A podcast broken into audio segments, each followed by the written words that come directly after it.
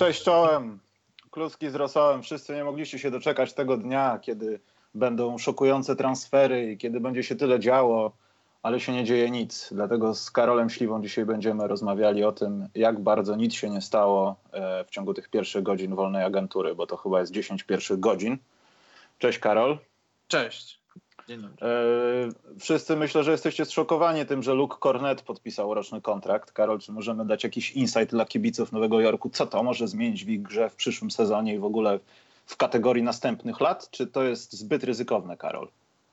E, takiego insiderskiego newsa mogę sprzedać, że rozmawiałem z Luke'em Cornetem w zimie i bardzo sympatyczny człowiek, bardzo inteligentny i wydaje mi się, że że wbrew pozorom mogą być z niego ludzie. To znaczy nie jakiś tam all-star, nie wiadomo kto, ale taki solidny zawodnik na, na ładnych parę lat w lidze, taki jak może Kurt Thomas. Na, na pewno starsi kibice pamiętają Kurta Thomasa. Nie wiem, czy Luke Cornet może będzie zawodnikiem tego poziomu, no. Bo Kurt Thomas był całkiem przyzwoitym zawodnikiem, ale takie wiesz, siedem punktów, siedem zbiórek przez powiedzmy dziesięć lat kariery w N B A. Myślę, że jest w zasięgu Luka Corneta. E, dobrze, tak śmiechy śmiechami, ale...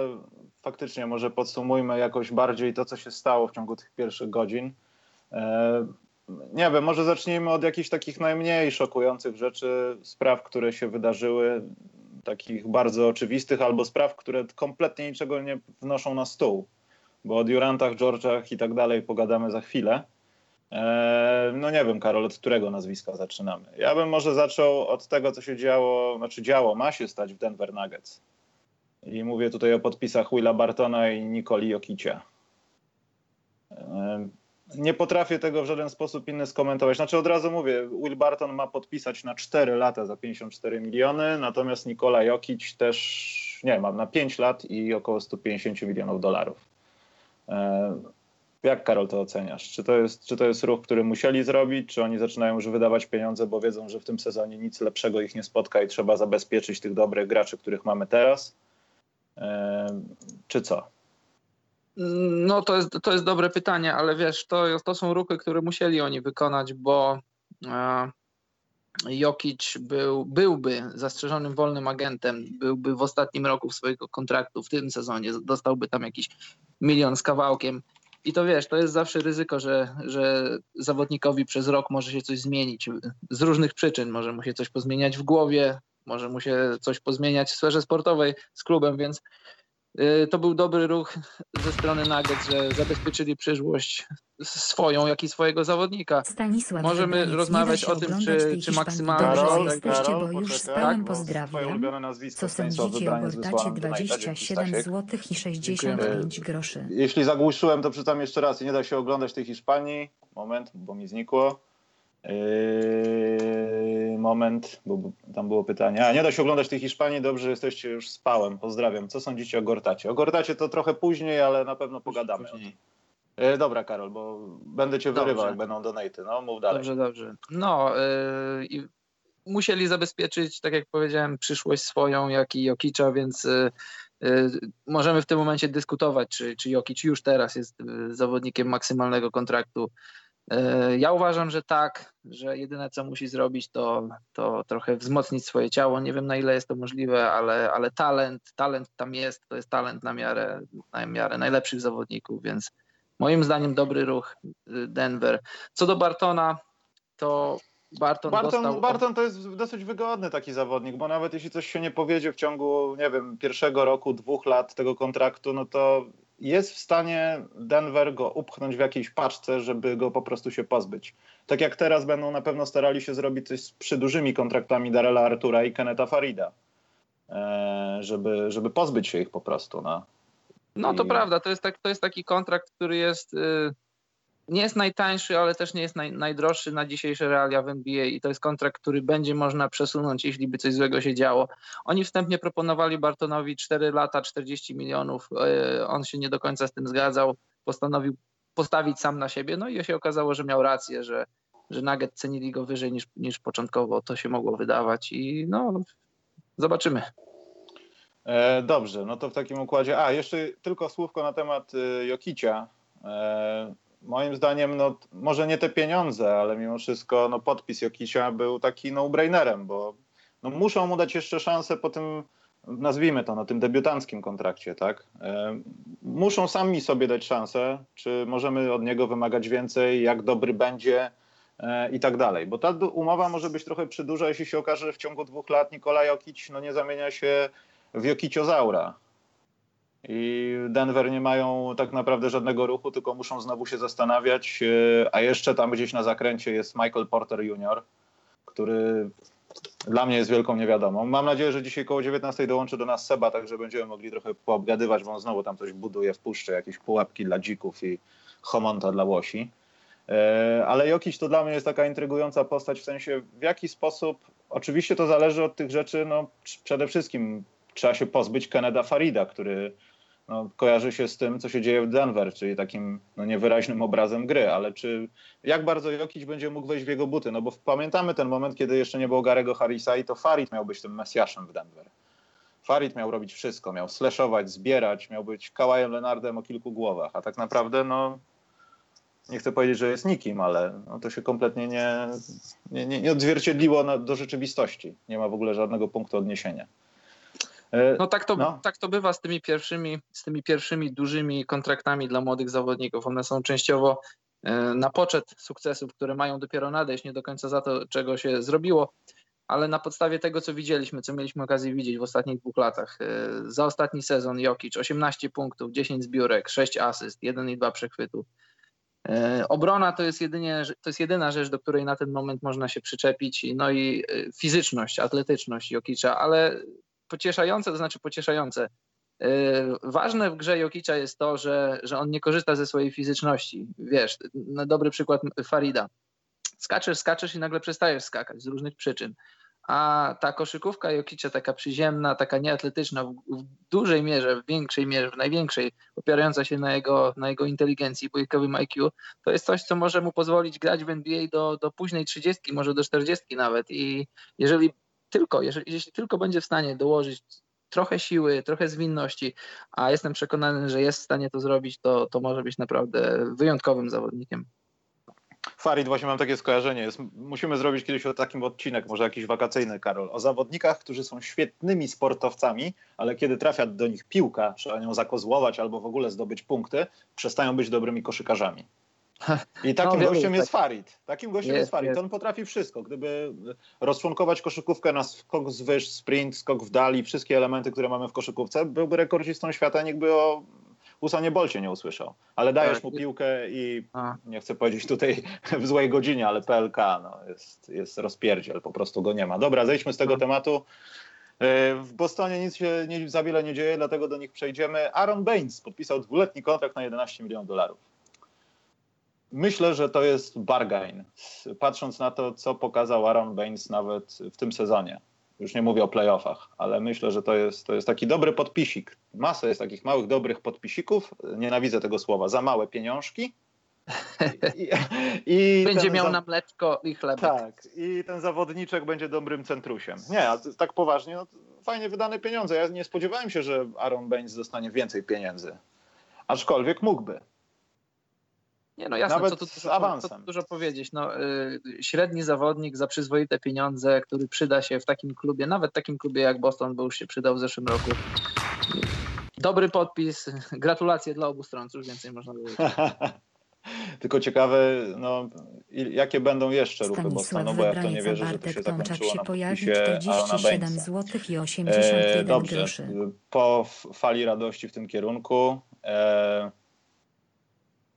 Tego samego typu gracz w zasadzie, tak popatrzę na pozycję. Może trochę alfabetycznie pojadę, ale Ed Davis. Roczna umowa cztery i cztery dziesiąte miliona dolarów do Brooklyn Nets. I nie wiem, czy to nie jest właśnie tego samego rodzaju taki ładny podpisik, skoro my już nie, nie będziemy marzyli o tym, żeby Dwight Howard gdzieś u nas biegał, no to zdobądźmy kogoś, kto będzie pod tym koszem chociaż. Za małe pieniążki. No jasne, dla, dla Nets to jest bardzo dobry podpis. Nie wiem, na razie nie wiemy, o co Nets będą grać w tym sezonie. Już, już są wolni od zobowiązań dla innych klubów, jeśli chodzi o wybory w drafcie. Teraz będą wybierać dla siebie, więc może w, inter- w ich interesie będzie zatankować. ale Ed Davis to jest solidny zawodnik i nie wiem, czy zwróciły dzisiaj na Twitterze uwagę, że zarówno C J McCollum, jak i Damian Lillard widać było, że, że żałują tego, że, że Davis odchodzi z ich klubu, więc no, no, to, to jest wartościowy zawodnik, to nie jest zawodnik jakiś tam, który zapewni ci jakieś fajerwerki w meczu, ale to jest zawodnik, który przyjdzie i zrobi ciężką pracę i nie możesz raczej spodziewać się, że, że osiągnie jakieś nie wiadomo jakie poziomy, ale też możesz liczyć, że poniżej pewnego poziomu nie zejdzie i t- takich zawodników się ceni w N B A. Poczekaj, Karol, bo nie wiem, czy Stanisław Wybraniec zwariował, czy też zwariował nasz system do żebrania pieniędzy. Bo? Bo ja nie wiem, może wy widzieliście na ekranie, bo ja tu zasłoniłem sobie, ale Stasiek chyba wysłał nam drugiego donata albo system zwariował. Poczekaj, bo to musi zostać odczytane. A, wysłał pięć dyszek, Stasiek, przestań, bo mama się dowie. Bartek Tomczak się pojawi? Nie, słuchaj, Bartek chilluje, znaczy chilluje, robi coś w weekend ogólnie rzecz biorąc, ma jakieś prywatne sprawy, ale w te wakacyjne jakieś odcinki na pewno zahaczymy o Bartka, no bo siłą rzeczy ja nie mogę doprowadzić do tego, żeby Bartek był nierozgrzany i skończył jak Kyle Korver w playoffach. Bartek musi być w ogniu na nowy sezon. Wiem, że praca w radiu go stawia trochę w, w rozgrzewce, ale mimo wszystko Stanisław pojawi się. Nie, nie potrafię ci powiedzieć kiedy, ale mogę ci obiecać, że będzie. Jak my będziemy, to on też musi się pojawić w wakacje. Przepraszam, Karol. Ja już nic nie mówiłem. Ja chciałem, chciałem tylko dodać na temat tego, że ja nie to, że się boję, bo to też taki gracz, który trochę zleciał poniżej radaru. Znaczy gracz, no żółtodziób tak naprawdę, ale Jarrett Allen to może wpłynąć, nie chcę powiedzieć niedobrze, no bo to na pewno będzie dla niego pomoc w doświadczeniu, ale może się okazać, że zejście jego na ławkę może... może trochę spłaszczyć ten jego progres, który widzieliśmy no, w ostatnim czasie. I naprawdę Jarrett Allen fajnie grał, fajnie się prezentował. Wiadomo, to, to było dalej za mało, żeby no, nie wiem, godnie reprezentować jakikolwiek klub w pierwszej piątce, nawet z pomocy w Golden State, ale mimo wszystko no, to jest wznosząca. I nie wiem, czy właśnie tak jak powiedziałeś, dokąd będą zbierali net. Jeśli będą chcieli grać o coś, no to siłą rzeczy Davis musi być w pierwszej piątce. Plus minus kogo jeszcze pozyskają. A jeśli będą chcieli przejść ten sezon jakoś tak rozsądnie, ale jednocześnie no zawinąć się trochę o draft, no to y, będą musieli próbować bardziej Allenem y, po prostu rozwijać go. No i też pewnie po, kogoś dobrać. Po części dlatego pewnie Ed Davis przychodzi pod koszowy, który już ma trochę doświadczenia w N B A, żeby Allena wziąć pod swoje skrzydła, więc to może być, to może być też mieć walor edukacyjny dla, dla młodych zawodników Nets. Dobrze, Karol, porównuję nasze rozpiski, moją prywatną i twoją blogową. Eee, chciałbym... Wiesz co, może zostańmy w Milwaukee. Poczekaj, Stanisław coś pisze na czacie. Eee, wybijam was z rytmu, nie zwariowałem takich zafiksowanych. Nie, dzięki Stanisław, tylko wiesz co, jest taka akcja, że ja tutaj mam dużo okien i jak wpada ten donate, to mam wszystkie dźwięki wyłączone, żeby nie słyszeć dwa razy siebie i bardzo często po prostu nie widzę. I pierdzielimy głupoty w momencie, kiedy pani lub pan czytają, bo już nawet nie wiem, kto to czyta teraz. Ale ja dziękujemy też, Stanisław ja bardzo... Też. Nigdy tego nie słyszę, zawsze mam wyciszony głos. Bo no właśnie, ale głos. Staram się kontrolować. Dziękujemy Stasiu, dziękujemy Stasiu. Dzięki Stanisław, liczymy, że wybranie jest to prawdziwe imię. Wtedy Gold, ten, tfu, Cleveland na pewno się do ciebie odezwie. Tylko nie mów, że masz hajs, bo oni, są, bo oni teraz będą wchodzili w podatek, będziemy o tym mówić. Nie mów im, że masz hajs, nie mów, że donaty jakieś rzucasz w internet, mów, że ma, nie masz pieniędzy. Oni będą inaczej... Bo też wejdziesz w podatek. Tak, ale nie. Mów, że nie masz pieniędzy. Ogólnie umówmy się, że nie masz pieniędzy. Jesteś chosen, ale nie masz hajsu kompletnie. Milwaukee Bucks miało być. Ersan Ilyasova podpisał trzyletni, tak? Bo to tak. Z pamięci jadę gdzieś na około chyba dwadzieścia milionów dolarów. Tak. E... Przy czym ostatni rok umowy nie jest gwarantowany. O właśnie. I co? Myślisz, że to jest, Karol, nie wiem, pokazanie tego, że w Milwaukee zmienił się management i zaczynamy myśleć? Bo ja nie wiem do końca, czy... Ilyasova jest aż tak bardzo potrzebna. Ja wiem, że to co do nazwisk, tak? Bierzesz potrzeby, masz potrzeby jakieś, ale bierzesz nazwiska, które są na stole. No ale czy Ersan Ilyasova w jakikolwiek sposób wpłynie pozytywnie na grę Milwaukee? To jest świetny zawodnik. No. To świetny zawodnik, w sensie potrafiący grać i potrafiący wspierać drużynę. Nie jest jakimś kasztanem, chociaż zdarza mu się być. Natomiast nie wiem, czy Milwaukee tego potrzebuje po prostu. Wiesz, Ersan zaczął w ogóle swoją karierę w Milwaukee. Tak. Siedem pierwszych lat swojej kariery spędził w Milwaukee. I co ciekawe, dla Ersana będzie to jego siódmy trener. Budenholzer będzie jego siódmym trenerem w Milwaukee na przestrzeni tych lat, który grał. Pytasz, czy on, czy on będzie przydatny? To, to jest pytanie, o co będą grać Bucks. Ja zakładam, że będą grać no, będą chcieli zrobić krok do przodu w porównaniu z poprzednim sezonem, czyli nie tylko wejść do play-offów, ale przynajmniej przejść przez pierwszą rundę. A skoro tak, to taki trzydziestojednoletni weteran na pewno się przyda w różnych ustawieniach. Jeśli będzie miał minuty, to będzie chciał grać, bo jeszcze ja uważam, że ma w sobie dużo dobrej koszykówki. A jeśli, jeśli jego rola na boisku będzie zmarginalizowana, to na pewno swoim doświadczeniem, swo, swoim obyciem w lidze na pewno pomoże, pomoże drużynie. Nigdy nie słyszałem, to znaczy nie przypominam sobie jakiejś sytuacji, żeby były z nim jakieś problemy wychowawcze. To jest raczej taki dobry człowiek, więc no, ja widzę same plusy. To jest kontrakt, który nie jest jakiś obciążający dla salary cap. Wiesz, Ersan jest nadal przyzwoitym obrońcą, potrafi ukąsić za trzy. No jak dla mnie dobry podpis. E, tutaj w Milwaukee też jest temat Brandona Jenningsa, który też wraca do swojego klubu, na którego draft, na, na draft, w którym ten klub go wybrał, się zresztą spóźnił i to dosyć sromotnie się spóźnił, bo to chyba przyszedł, nie wiem, kilka, nie chcę powiedzieć kilkanaście, bo chyba nie, ale kilka dobrych pików po swoim piku.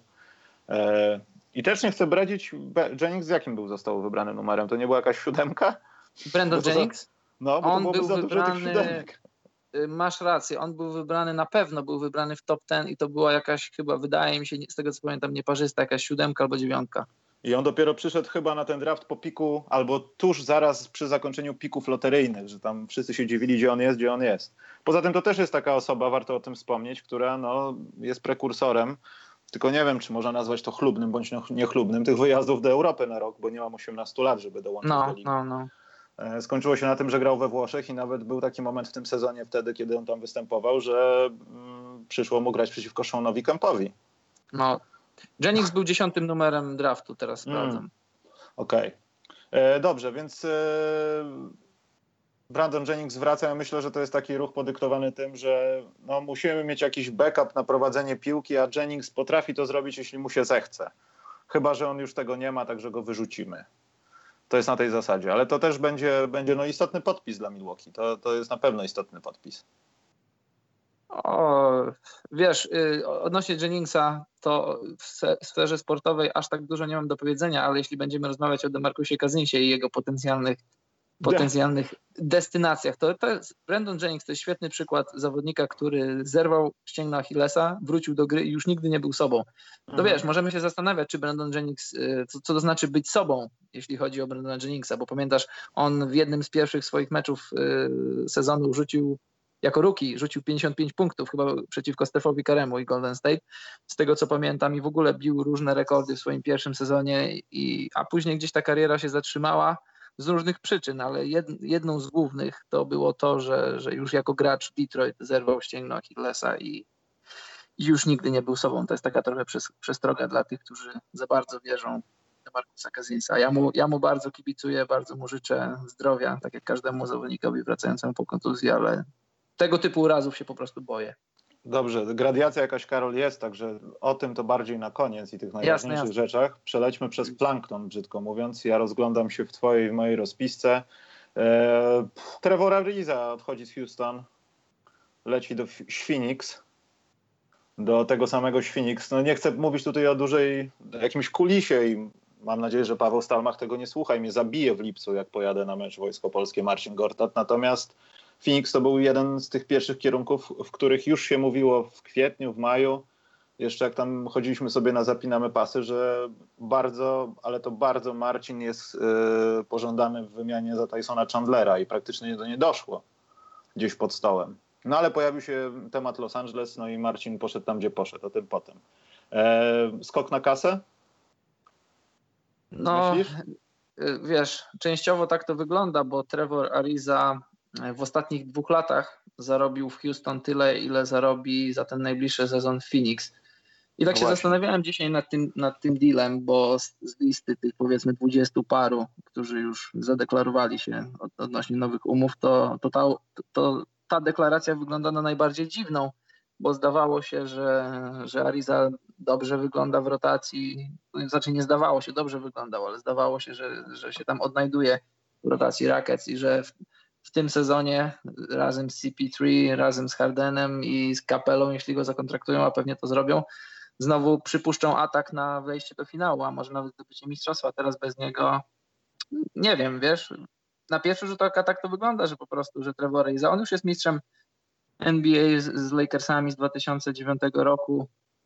Na pewno chciałby zdobyć drugi tytuł, ale czy na tym etapie swojego życia i kariery to jest coś, to, co wpędza mu sens powiek? Pewnie nie. I no i wiesz, nie wiemy, jak to wyglądało w szatni, bo może, może były jakieś tam animozje między różnymi zawodnikami, a my, rzeczy, o których prasa nie donosiła amerykańska. I, i tak to się skończyło. Pojawiła się możliwość dołączenia do, do Phoenix, gdzie też pewnie będą jakieś wyzwania, bo pewnie Ariza wcieli się w rolę mentora dla, dla zawodników z jego pozycji.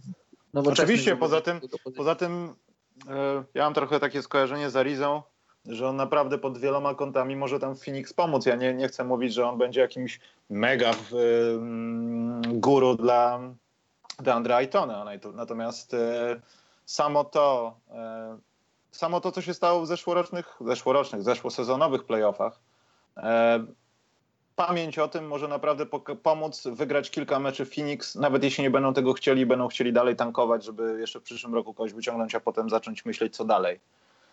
Bo to, co on robił z Durantem momentami, to, co robił ofensywnie, no to sama wiedza o tym, taka nie wiem, no utylitarna, wiedza, wiedza o tym, jak użyć swojego skillsetu, no takiej młodej drużynie bardzo pomaga.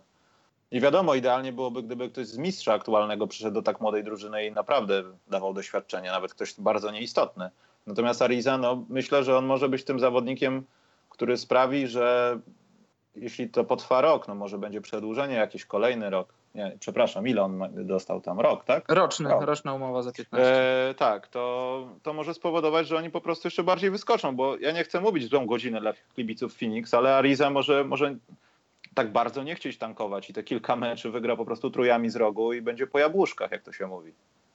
No pytanie podstawowe brzmi, o, o co Phoenix będą grali w tym sezonie. Ja myślę, znaczy myślę, ja na ich miejscu już spróbowałbym zacząć coś wygrywać, no bo przez tyle lat nie wchodzenia do playoffów, przez tyle lat grania nie tylko słabo, ale czasem nawet, pamiętasz ten sezon taki, kiedy wyłączyli Bledsoe, kiedy wyłączyli Chandlera, nie pamiętam jeszcze kogo, po prostu tak ordynarnie, po chamsku, po świńsku ich wyłączyli z gry, żeby mm. brzydko tankować. To, to wiesz, to kibicom po latach się już coś, coś należy od, od klubu, od organizacji, od tego, że ludzie przychodzą, płacą bilety, kupują różne tam, wiesz, koszulki i tego typu rzeczy, więc ja uważam, że w ich interesie już byłoby zacząć wygrywać, spróbować powalczyć o te play-offy, tym bardziej, że, że uważam, że ta, ta, ta dolna część tabeli zachodu, powiedzmy miejsca sześć osiem, sześć, no powiedzmy sześć osiem czy, czy osiem dwanaście, to jest taka trochę, trochę się to już wszystko spłyca i to nie jest powiedziane, kto tam wejdzie do playoffów i Phoenix startują z takimi samymi szansami jak, jak nie wiem, jak Dallas, jak San Antonio nawet, jeśli San Antonio się nie wzmocni i straci Kawaja, więc... Nie jest głupiego w tym nic, nic kosmicznego pomyśleć, że, że Phoenix będą grali o play-offy w tym sezonie. Powinni, moim zdaniem, przynajmniej spróbować. No ale tak patrząc na to, kogo mają w składzie, to może nie powinni aż tak bardzo. Znaczy wiesz, to, to, to dalej rozmawiamy o sporcie, no jak możesz nie chcieć wygrywać, to jest takie... Nie, wiesz, no jasne, właśnie o to chodzi. Czy oni to zrobią? Skomplikowane etycznie, no. no. Czy w, czy w sferze sportowej są w stanie to zrobić, to ciężko powiedzieć. No może być, może być trudno, bo mają młody skład, ale powinni przynajmniej spróbować. Zgadzam się, ale to też jest, tak jak mówię, no, trochę plankton. Następnym planktonem jest pojawienie się w Memphis Grizzlies Omriego Kaspiego, naszego izraelskiego zawodnika, który odwiedza często Polskę i może też odwiedzi w, niedługo w jakichś sparingach śmiesznych Polskę, w co wątpię. No to, to, jeszcze, to jeszcze większy plankton niż, niż Ariza. Tak, to już jest plankton, ale ten plankton... Koszerny jest... plankton. Koszerny plankton, tak. Ten ruch, ja bym go nazwał I V Move, jest chyba sponsorowany przez Chandlera Parsonsa, bo Grizzlies może nie będą chcieli drugi raz być tak wysoko w loterii, skoro mają ludzi, których mają i mogą się wzmocnić kimś młodym, a jednocześnie mogą, mogą naprawdę powalczyć o play-offy albo nawet wyżej. Ja wierzę, że wyżej. Tylko muszą zastąpić doświadczonych tych gorszych zawodników, znaczy gorszych. Słowo gorszych nie pasuje w ogóle do Chandlera Parsonsa, bo tutaj by pasował niekończący się stek przekleństw i tego, co się dzieje, stary. Ty zacząłeś ćpać, co się dzieje? Zostałeś modelem już do końca, co się dzieje? Nie, nie macie, stary, po prostu nie macie. I ty sam wiesz o tym, że grasz gówno, co w zeszłym sezonie było tematem, że już kibice mu ubliżali i on sam mówił, ja nie wiem, co się dzieje. No tak jest, ale będę się starał. I jest, ten plan- jest, plankton no. move jest właśnie po to, mi się wydaje, no. Myślisz co, żeby, żeby gdzieś tam zutylizować kontrakt Parsonsa, gdyby się, gdyby była taka możliwość? wiesz co, może nie zutylizować, ale przynajmniej go nie wpuszczać na boisko, albo da, jeśli nie wykorzysta tej szansy, bo wiesz, nie jest powiedziane, że nagle Chandler Parsons nie wybuchnie. Ja, ja w to też nie wierzę, ale mimo wszystko widzieliśmy takie przypadki w N B A, no, że z gości, którzy kompletnie ssali, do czegoś się nadawali. Natomiast to jest nie, po prostu za, zabezpieczenie w składzie. No masz go dalej na kontrakcie, jest u ciebie, trudno, płacisz mu, ale to Kaspiego wypuszczasz w tych takich momentach. Wiesz, o co chodzi. Tak, to jest jedna rzecz. Kaspi na pewno się przyda, tak samo jak Ilyasova. To jest dobry koszykarz, inteligentny i na pewno, na pewno to jest taka dobra dusza w szatni. A co do Parsonsa, to trochę za mało mówi się o tym, że on już jest, on jest fizycznie skończony. On miał poważną operację kolana, już nie pamiętam lewego czy prawego. W ogóle na tym kolanie miał dwie, dwa albo trzy zabiegi, w tym ten tak, ten tak zwany microfracture surgery, to operacja na dźwięk, której wszyscy sportowcy drżą, bo bo rzadko kiedy wraca się po takiej kontuzji do, do, pełni, do pełnej sprawności. I rzadko w życiu i, się wraca do pełnej sprawności, no właśnie, życiowej nawet. No. To prawda. I tak mi to wygląda, że, że po prostu, że Parsons jest skończony. No, tyle, tylko i wyłącznie to. To jest jego fizyczność. To nie jest to, że nagle jemu się przestało chcieć grać w koszykówkę, bo sądząc po jego Instagramie, to trenuje różne rzeczy. Wiesz, może robi to tylko pod Instagram. Moim zdaniem fizycznie jest skończony i po prostu czy on chce, czy nie chce, już, już nie jest w stanie sportowo nic więcej dać. A że przy okazji zarabia duże pieniądze, to trochę stał się, wiesz, wrogiem publicznym numer jeden. Może, może nie tylko, na, nie, nie tylko w, w Memphis, ale ogólnie w skali ligi stał się trochę pośmiewiskiem i te, takim przykładem na to, jak w dwa tysiące szesnastym roku się zastało pieniędzmi. No to ale prawda. Cóż, no, stracił Gdy... zdrowie, nie może grać. No ale wiesz, to ten jego tam wtedy podpis to była trochę taka, wiesz, no nadzieja i nagroda, wiesz, no wiemy kim jesteś, coś tam grałeś, tak, damy ci trochę więcej i masz taki, wiesz, yy, pieniężny motywator, bodziec, który spowoduje, że zauważysz, że cię doceniamy. Tym bardziej, e... że on podpisując ten kontrakt, on już wtedy był kontuzjowany, on odchodził z Dallas i on już wtedy miał problem z kolanem, on już tego ostatniego swojego sezonu, albo nawet dwóch, już nie pamiętam dokładnie, on już nie dokończył tego sezonu w Dallas w zdrowiu, jak Dallas wchodzili do playoffów, bo jeszcze Dallas wtedy grali w playoffach. I, i dla mnie to już wtedy była czerwona flaga. Raz, że on dostał bardzo duże pieniądze, a dwa, że zakontraktowali zawodnika, który nie był zdrowy, więc no... Memphis Dobrze. Wiedzieli, w co się pakują. Wchodzimy w kolejny, mniejszy plankton. Klub, który stara się zrobić wszystko, żeby gość, którego nazywa się K I, słyszałem tak w T V N-ie, K I, nie pamiętam tylko w którym momencie, ale gdzieś było jakiś, coś było na temat N B A, gdzieś na T V N dwadzieścia cztery chyba biznes, także Kawhi Leonard to jest największy problem San Antonio, natomiast San Antonio nie poddaje się i zrobili dwie rzeczy. Pierwsza rzecz, no to podpisali dwuletni kontrakt z Marco Belinellim, dwanaście banieczek. Myślę, że to będzie dobry dwanaście banieczek, bo Belinelli potrafi być on fire jeszcze i myślę, że dalej jest on fire. I to się ciągnie chyba od ostatnich mistrzostw Europy, że ma więcej meczy on fire niż meczy nie on fire. Chociaż mogę przesadzać, bo go po prostu lubię. Eee, no i Rudy Gay. Jednoroczna umowa za dziesięć baniek, typowe zabezpieczenie, żebyśmy mieli kogoś na skrzydle, kiedy Kawhi powie do widzenia. Bo Rudy w tym czasie może odejść albo podpisać z kimś innym, albo cokolwiek. No, co tu dużo dodać. Ja się też, ja się z tobą zgadzam. Uważam, że zarówno jeden, jak i drugi to są, to nie są jakieś spektakularne podpisy, ale to są dobre podpisy. dwanaście milionów za dwa lata dla Bellinelliego to jest, no, no co, to, to są dobre pieniądze, rozsądne pieniądze. Nie za duże, ale też nie za małe. Z perspektywy zawodnika za sześć milionów rocznie można godnie żyć. I jestem przekonany, że Bellinelli jeszcze ma w sobie dosyć dużo dobrej koszykówki. Grał już w San Antonio, nawet był mistrzem San Antonio w dwa tysiące czternastym roku. Dobry podpis. Fajnie, nie wiem czy zwróciłeś uwagę, na pewno zwróciłeś, bo Rudy Gay nie skorzystał z opcji na ten sezon z San Antonio, miał opcję na osiem milionów. Wszedł na wolny rynek, po czym wrócił do San Antonio za dziesięć, więc to był taki ruch za dwa miliony, tak, używając zdrobnień, taki, takie dwa milionki dodatkowe dostał. Milioniki takie. Milioniki. Tycie. Dobry ruch. Wiesz, dla niego, dwa, dla niego dwa miliony, dla jego agenta parę procent od dwóch milionów, to też jest parę złotych dodatkowo, więc dobry ruch dla wszystkich stron. Znaczy, ja nie chcę mówić, że podziwiam jaja San Antonio, bo ja wiem, że to jest po prostu taka praca, no. Że niezależnie od tego, co się dzieje wokół głównego tego tortu, ty dalej musisz robić ciastecz, ciasteczka, żeby twoja cukiernia się utrzymywała, więc masz to w dupie na razie z tym tortem, bo musisz tam pójść do klienta. bo myślałem, że San Antonio już popadnie kompletnie w taką histerię, Boże, nic nie robimy, czekamy, co zrobi Kawhi, no bo teraz, teraz to jak to, no nie możemy teraz, po... nie, czekamy, czekamy, słuchajcie, Marko, musisz poczekać jeszcze, dokończ pastę, spokojnie, musimy rozwiązać sprawę z Kawhi'em, a tymczasem może tej sprawy z Kawhi'em nie ma, no nie chcę wracać do tego tematu, że to dalej jest taka popelina, tu już jakaś Filadelfia wchodzi w grę, tu już wszystko, już niedługo A Z S Koszalin wejdzie w grę w tam, prawdopodobnie. No nie wiem, jak możemy to skomentować bardziej niż to, że to po prostu jest coś, co powinno San Antonio zrobić, no i, i chyba tyle. No, już powiedzieliśmy wszystko, to są takie dobre podpisy, takie spersowskie podpisy, zawodnicy po trzydziestce, doświadczeni, solidni, którzy może nie dadzą ci mistrzostwa, ale też y, gdzieś tam na jakimś tam poziomie utrzymują twoją drużynę. Na jakim to się okaże? Hmm. Dobrze, mówiłeś o kontuzjach, po których się nie wraca i jeden z takich graczy, który ostatnio, właśnie to jest dygresja, będziemy mówili oczywiście o Derricku, Derricku Rose'ie.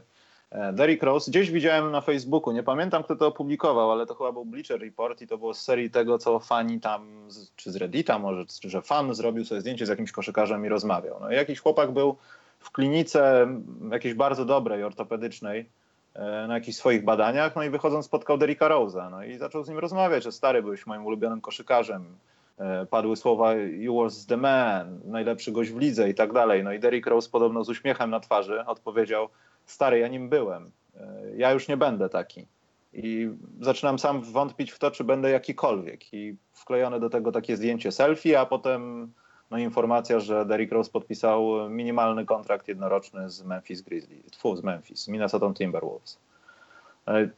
Nie wiem, jak długo to potrwa. Życzę mu jak najlepiej, żeby przegrał cały sezon nawet z jakimiś pauzami co dwadzieścia spotkań, ale chyba Derrick Rose, Derrick, Derricka Rose'a możemy już niedługo nie zobaczyć w N B A. Tak mi się eee. wydaje. Jeśli ta szansa... Tak. Nie, nie wyjdzie, no to moim zdaniem to będzie bardzo ciężkie. Chyba że na zasadzie Golden State miejmy kogoś w składzie, kto może wyjść na pięć minut i po prostu podtrzymać piłkę. I tak i nie, bo już wszyscy wiemy, to już nie jest dla nikogo tajemnicą, że, że Derrick Rose to już nie jest zawodnik formatu All-Star, to już nie jest zawodnik, to już nie jest starter na miarę drużyny grającej w N B A. Nie tylko takiej bijącej się o play-offy, ale ogólnie Derrick Rose już nie jest starterem. Ale Derrick Rose jeszcze może być wartościowy.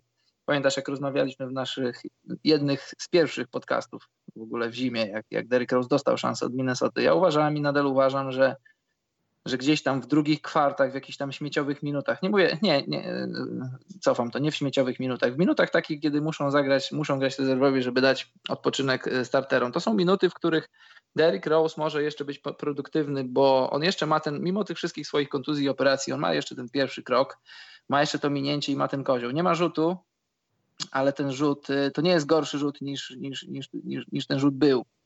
On jest na jakimś tam poziomie. Nie, nie jest to rewelacyjny poziom, ale jakiś tam jest. I mając to swoje minięcie w dalszym ciągu, mając ten swój pierwszy krok, on może, może dać ci tych kilkanaście minut. No widzieliśmy to w zeszłym sezonie, te takie no, mecze, właśnie. Gdzie wszyscy się zastanawiali, czy wiesz, on na szprycy nie jest jakiś, bo nagle... To prawda.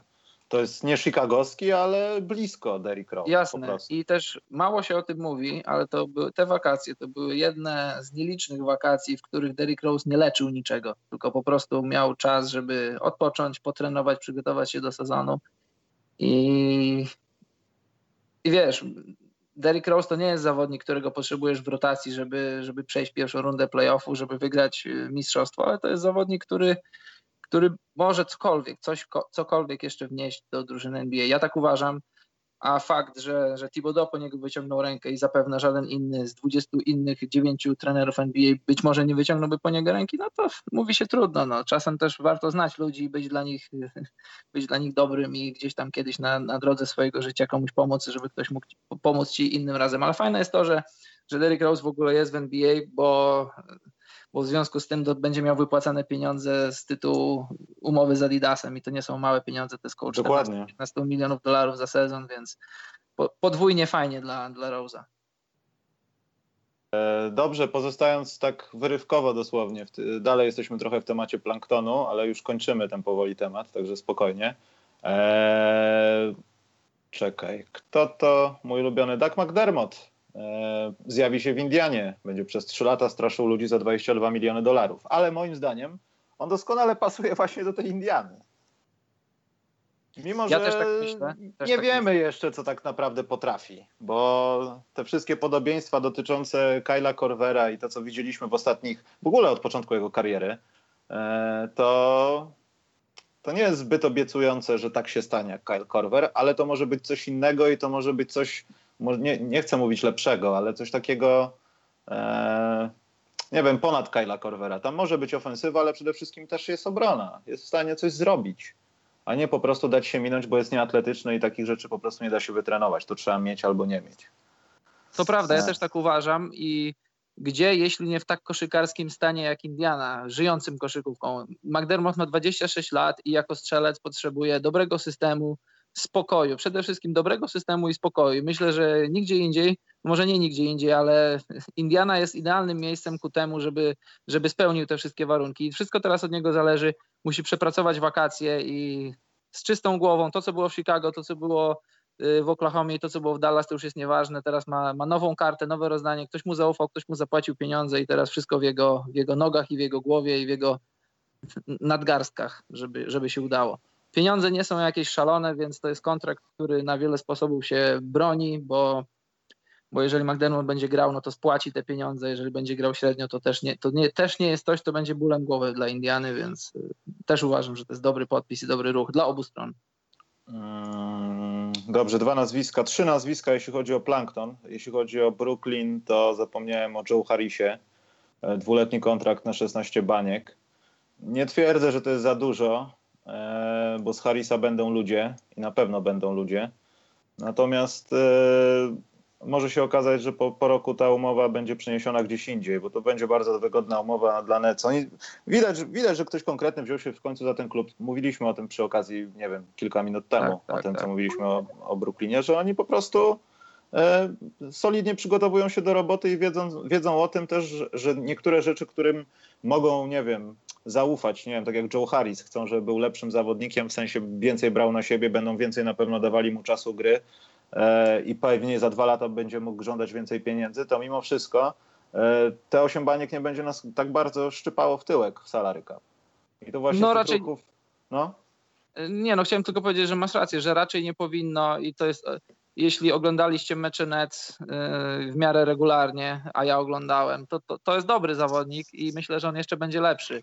Jest biały, a troszkę atletyczny. Wiem, że niektórym to nie idzie w parze biały i atletyczny, ale Joe Harris jak na białego jest, jest trochę atletyczny i to, to jest dobry podpis. A Kolejny poza tym, dobry podpis. Jeśli go nie widziałeś, myślisz, że jest czarnoskóry, także na pewno zawsze myślisz o nim, że jest zajebisty, wiesz. No tak, bo Joe Harris to nie brzmi jak jakiś tam, wiesz, jakiś tam Paul McCartney. Nie za, nie za bardzo. E, dobra, słuchaj, e, bo tak chciałbym sprytnie przejść... E, Tylko mam... Jezu, Stanisław, znowu zwariowałeś, to nie masz co z pieniędzmi robić. Poczekaj. Czy waszym zdaniem... Wybraniec, czy waszym zdaniem Luka Doncic to dobry ruch? Dallas Mavericks ma szansę rozwinąć tam skrzydła. Czternaście złotych i dwadzieścia jeden groszy. Czekajcie, zniknie mi.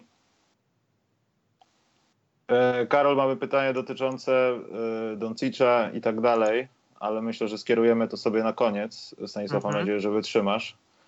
Czy waszym zdaniem Luka Doncic to dobry ruch Dallas Mavericks? Ma szansę rozwinąć tam skrzydła. No pewnie, mówiliśmy, że tak. I mówiliśmy. I mówiliśmy o tym w poprzednim podzie chyba, natomiast y, będziemy mówili zaraz o Dallas, także też na pewno o to zahaczymy. Dzięki Stanisław, już odłóż kartę kredytową mamy, proszę cię. E, dla ciekawskich, Hiszpania, Rosja jeden jeden. Jak będą karne, to ja wrzucam to na live, bo ja uwielbiam oglądać karne. Proszę was, piszcie mi, y, czy będą karne. Nie wiem, ile trwa dogrywka, kiedy to się skończy, bo jest sto szesnasta mhm. minuta według tego. Jeszcze pięć minut. pięć minut. pięć minut. Kontrolujesz, Karol? No, kontroluję, bo mam taki swój mały interes, żeby nie powiedzieć interesik w tym, żeby... Oj, niedługo się może okazać, ale nieważne. E, więc, Karol, słuchaj, no z racji tego, że Stanisław zwariował finansowo, to chyba pokuszę się o to, żeby dostać bana od polskiej telewizji. Gdzieś odpalę w małym oknie karne, jak będą, bez komentarza, ale to za chwilę, bo zagubiłem się. Chciałem mówić o Geraldzie Greenie, który z kolei nie dostał dużych pieniążków, tak jak Trevor i Kariska. Natomiast Aha. dostał małe A wiesz, pieniążki. Że, poczekaj chwilę, a wiesz, że no. Trevor Ariza to już nie jest Trevor Ariza, tylko Trevor Arizona? Ariza, a, a taki żart jest, dobrze. Taki dobrze. Żarcik. Właśnie w tym momencie chrupnęło gdzieś tysiąc sucharów na Bemowie. E, słuchaj, Gerald Green, dwa i cztery miliona dolarów chyba na rok, tak? Bo to kompletnie z głowy. Tak, mówię. tak, tak. Pycha. Zawsze ktoś inny mógł go podpisać, a patrząc na to, jak Gerald Green charakternie podchodził do tych playoffów nawet, nie playoffów, sezonu, tam co on robił, nie robił. Każdy zespół zawodnika na takiej pozytywnej fazie emocjonalnej bierze nawet za więcej pieniędzy. To prawda, miał, miał, on dołączył w trakcie sezonu do, do Houston, ale playoffy miał wybitne, oczywiście wybitne na skalę zawodnika zadaniowego. Na skalę siebie. Się, na skalę siebie i cieszę się, że ustabilizował swoją pozycję, bo pamiętasz, że on wylatywał z N B A, wracał, wylatywał i fajnie, tak. fajnie dla niego. A nie wiem, czy wiesz, w ogóle ten kontrakt jest tak śmiesznie skonstruowany, że on może wszystkie transfery ze swoim udziałem wetować. No co ty, ma weto? Tego nie doczytałem ma, właśnie. Ma. Nie z racji tego, że to jest po prostu kontrakt jeden do jednego, tylko z racji, już nie pamiętam jakiej to racji, bo tam wiesz, C B A ma dużo różnych punktów, gwiazdek i, i odniesień, mhm. ale w jego kontrakcie jest coś takiego. Może o, wetować. O C B A będziemy mówić też, także spoko. Eee, czekaj, bo Stanisław coś pisał. Nie zwariowałem, ale dobrze się was słucha, tylko widzisz, ale nie ma Arszawina, no. A tak naprawdę Arszawin tutaj robi nam atmosferę na czacie, ale pewnie ogląda piłkę nożną. Co z karnymi? Będą karne? Bo już się Muszę. podjarałem, szczerze mówiąc. Naprawdę jestem podjarany karnymi. Dobra, a zostając w temacie Geralda Greena, to chciałem powiedzieć tylko tyle, że może to dlatego, że jest z Houston. I dlatego, wiesz, kazus Derricka Rose'a, Chicago, syn miasta i tak dalej. Może to nie idzie w parze z Geraldem Greenem, ale to na, pe- na pewno mu pomaga po tej tułaczce. No co, wcześniej Boston, Miami... Phoenix chyba, Indiana, potem to już nie pamiętam, New Jersey? E, tak, było New Jersey, było... Wyjazd do Rosji był przecież. Tak, Phoenix było, była Rosja, tak jak mówisz. On, on ja tak jak obserwuję go, to widać, że, że na, naprawdę nabrał pokory do życia i pokory ogólnie do, do grania w N B A, bo wydawało mu się, jak przyszedł tam chyba w dwa tysiące ósmym roku do Bostonu, że samą swoją fizycznością, to on jest nie wiadomo kim i że on tu zostanie w N B A na lata, to, to nie idzie w parze, to tak nie działa w tej lidze i ta liga szybko uczy pokory i kiedy dostał już tą kolejną szansę, to, to wydaje mi się, tak jak go obserwuję, że, że już... Ale patrząc statystycznie, no to nie rozgry- rozgrywa swój... Ro- poprzedniego sezon był najgorszy w karierze, jeśli chodzi na przykład o średnią ilość rozegranych minut.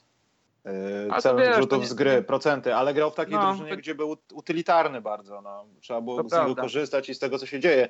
Poza tym dla mnie to jest kolejny z tych zawodników, którymi się jaram, ponieważ nie popadli w kazus tego nieszczęsnego dunkera. Wystąpię parę razy w konkursie wsadów, wszyscy wiedzą, że mam windę, a potem gdzieś znikam, bo albo mi się rozsypały kolana, albo nie potrafię nic innego. D J, St- D J Stevens teraz, ten niby podopieczny, podopieczny, gość, którym się jara bardzo Vince Carter. No nie potrafi nic innego zrobić. Nic. Masz rację.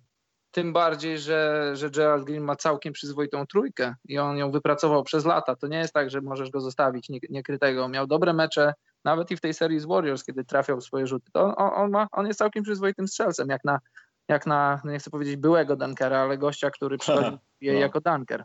On nie jest to byłym prawda. dunkerem, bo on miał nawet i w playoffach dużo różnych akrobat. Nie, ale przeniósł tą grę, to co widać, wiesz, no, to jest zły przykład, no bo Vince Carter to jest kilka półek nad nim, no ale to takie przeniesie, przyzwyczajenie się do tego, wiesz, że, ja nie, że w końcu te moje lata dwudzieste się skończą, ja będę musiał się zastanawiać, co ja będę mógł dawać klubom, kiedy ja już nie będę mógł robić tych rzeczy.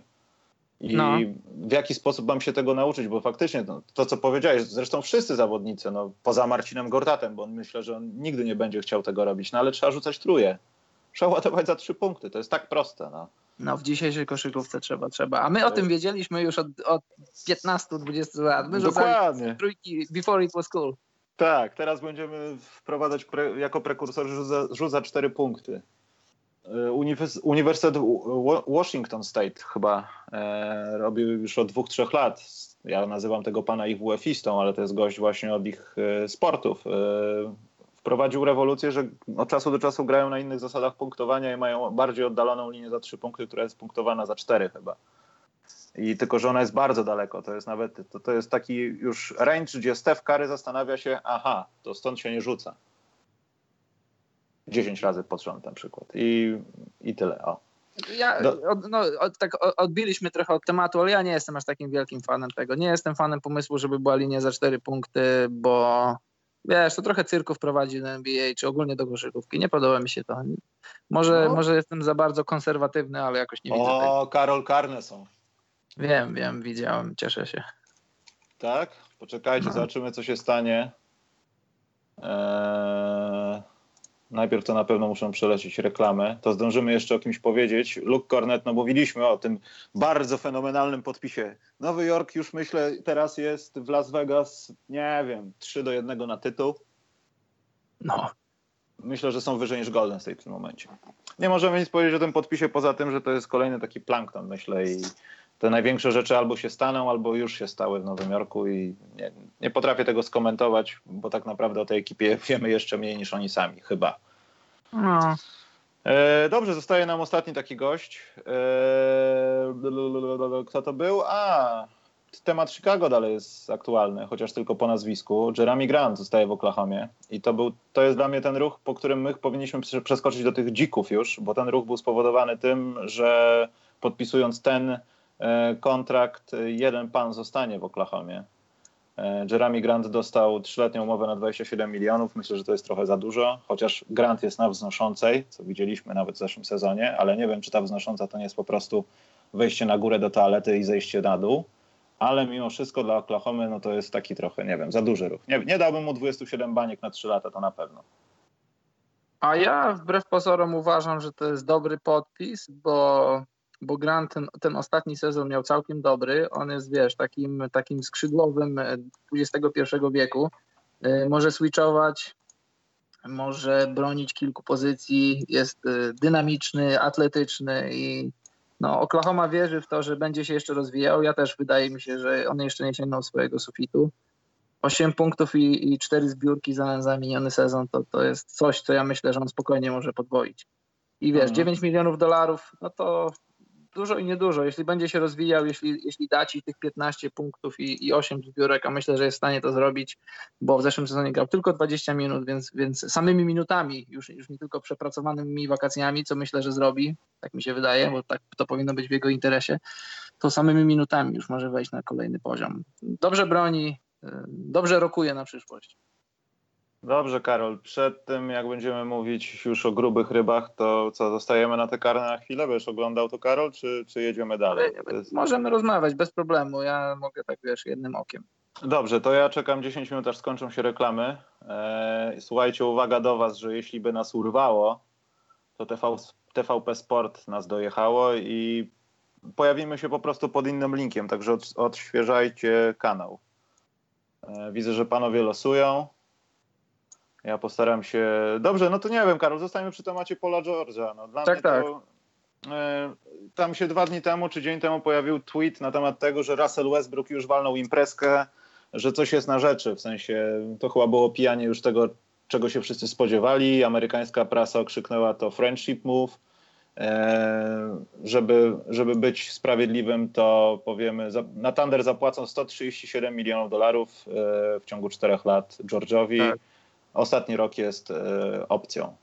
Mhm. Także no nie wiem, co o tym myśleć. Paul George, może media narobiły tej takiej wrzawy, że Paul George jedzie tylko na rok, bo zaraz spieprza do Los Angeles, albo środowisko N B A jest tak dobrze zamknięte w sobie, że Paul George wie o tym, że nie ma sensu jechać do Los Angeles, bo tam już jedzie LeBron. O tym też zaraz porozmawiam, o tym sławnym szukaniu jego samolotu, bo to było dla mnie już początek histerii jakiejś no. zorganizowanej, gdzie jest LeBron.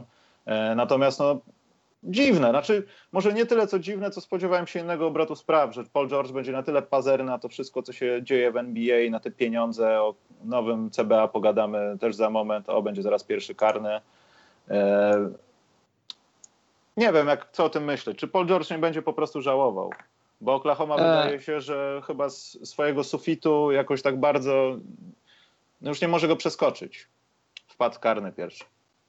Tak, no pa, moich parę spostrzeżeń na temat tego podpisu. Ja w ogóle to jestem trochę zdziwiony tym, że, że internet tak, tak jest zszokowany tym, że Paul George nie poszedł do, do Lakersów. Ja to mówiłem od początku, możesz znaleźć nagrania i włączyć, że moim zdaniem w jego sportowym interesie jest to, było to, żeby zostać w Oklahomie, bo przejście Paula George'a do Lakersów, tych Lakersów, jak, o jakich myślimy, nic, nic by mu nie wniosło, nie, był, nie byłby lepszy z tą drużyną e, niż byłby w Oklahomie i nie byłby lepszy niż z drużynami w Indianie, które miał i z których nie był zadowolony. To jest jedna sprawa. Druga sprawa jest taka, że że może Paul George po prostu nie chciał być w, w, częścią tego cyrku, który być może jeszcze się wydarzy w Los Angeles, czyli LeBron, czyli być może Kawhi, bo jeżeli, jeżeli jakimś sposobem ta trójka znajdzie się w Los Angeles, to, to sufit tej drużyny, oczekiwania tej drużyny to jest mistrzostwo. Już na ten moment mistrzostwo, ale jeżeli sprowadzisz LeBrona, zakontraktujesz go na konkretne pieniądze, jeżeli sprowadzisz Kawaja, co będzie ci kosztowało Kuzmę, Ingrama, a być może także Ibola i kto wie kogo jeszcze, to okazuje się, że poza tymi trzema zawodnikami zostaje ci niewiele. Będziesz musiał w ciągu wakacji stanąć na głowie, żeby skompletować skład o następnych dziewięciu w miarę, w miarę solidnych zawodników. I, a marzenie, oczekiwania kibiców i ogólnie ludzi obserwujących N B A to jest mistrzostwo, bo jeżeli powiesz, że naszym marzeniem jest finał konferencji, to to trochę słabo brzmi, mając Kawaja, Paula George'a i LeBrona. Trzecia sprawa jest taka, o której trochę mniej się mówiło, może w ogóle się nawet nie mówiło, nie widziałem tego. Nie wszyscy lubią grać z LeBronem, więc my nie wiemy, ja nie wiem tego, czy Paul George, mając w perspektywie wizję grania z LeBronem, wiesz, jednym gra z LeBronem, pomaga na wielu różnych płaszczyznach, a inni po prostu nie chcą być w jego cieniu. Najlepszy przykład Kyrie. Kyrie raz, razem z LeBronem zdobył tytuł i miał dużo fajnych playoffowych memo- momentów, ale ostatecznie nie chciał grać z LeBronem w jednej drużynie. I może, i może Paul George po prostu chciał się od tego wszystkiego odciąć i wybrał opcję, która moim zdaniem, tak jak już powiedziałem wiele razy, powtórzę, w sferze sportowej nie jest gorszą opcją. Oklahoma nie jest zła, trochę przez playoffy i przez to, jak, w jaki sposób Oklahoma odpadła z tych playoffów, które zapomnieliśmy o nich, że to była świetna drużyna, że to była drużyna bardzo dobra defensywnie. Przede wszystkim ona była, ona już w swoim pierwszym roku grania, nawet z taką dziurą w obronie, jaką był Carmelo Anthony, to była drużyna jedna z najlepszych w lidze, jeśli chodzi o defensywę w swoim pierwszym roku. Więc zakładam, że w kolejnym mogą być jeszcze lepsi, więc pod względem sportowym jest to ruch dla mnie jak najbardziej zrozumiały i jak najbardziej tłumaczący się. A Hiszpania jedna... chyba nie strzeliła karnego. Widziałem właśnie. I jedna taka rzecz, moim zdaniem troszkę...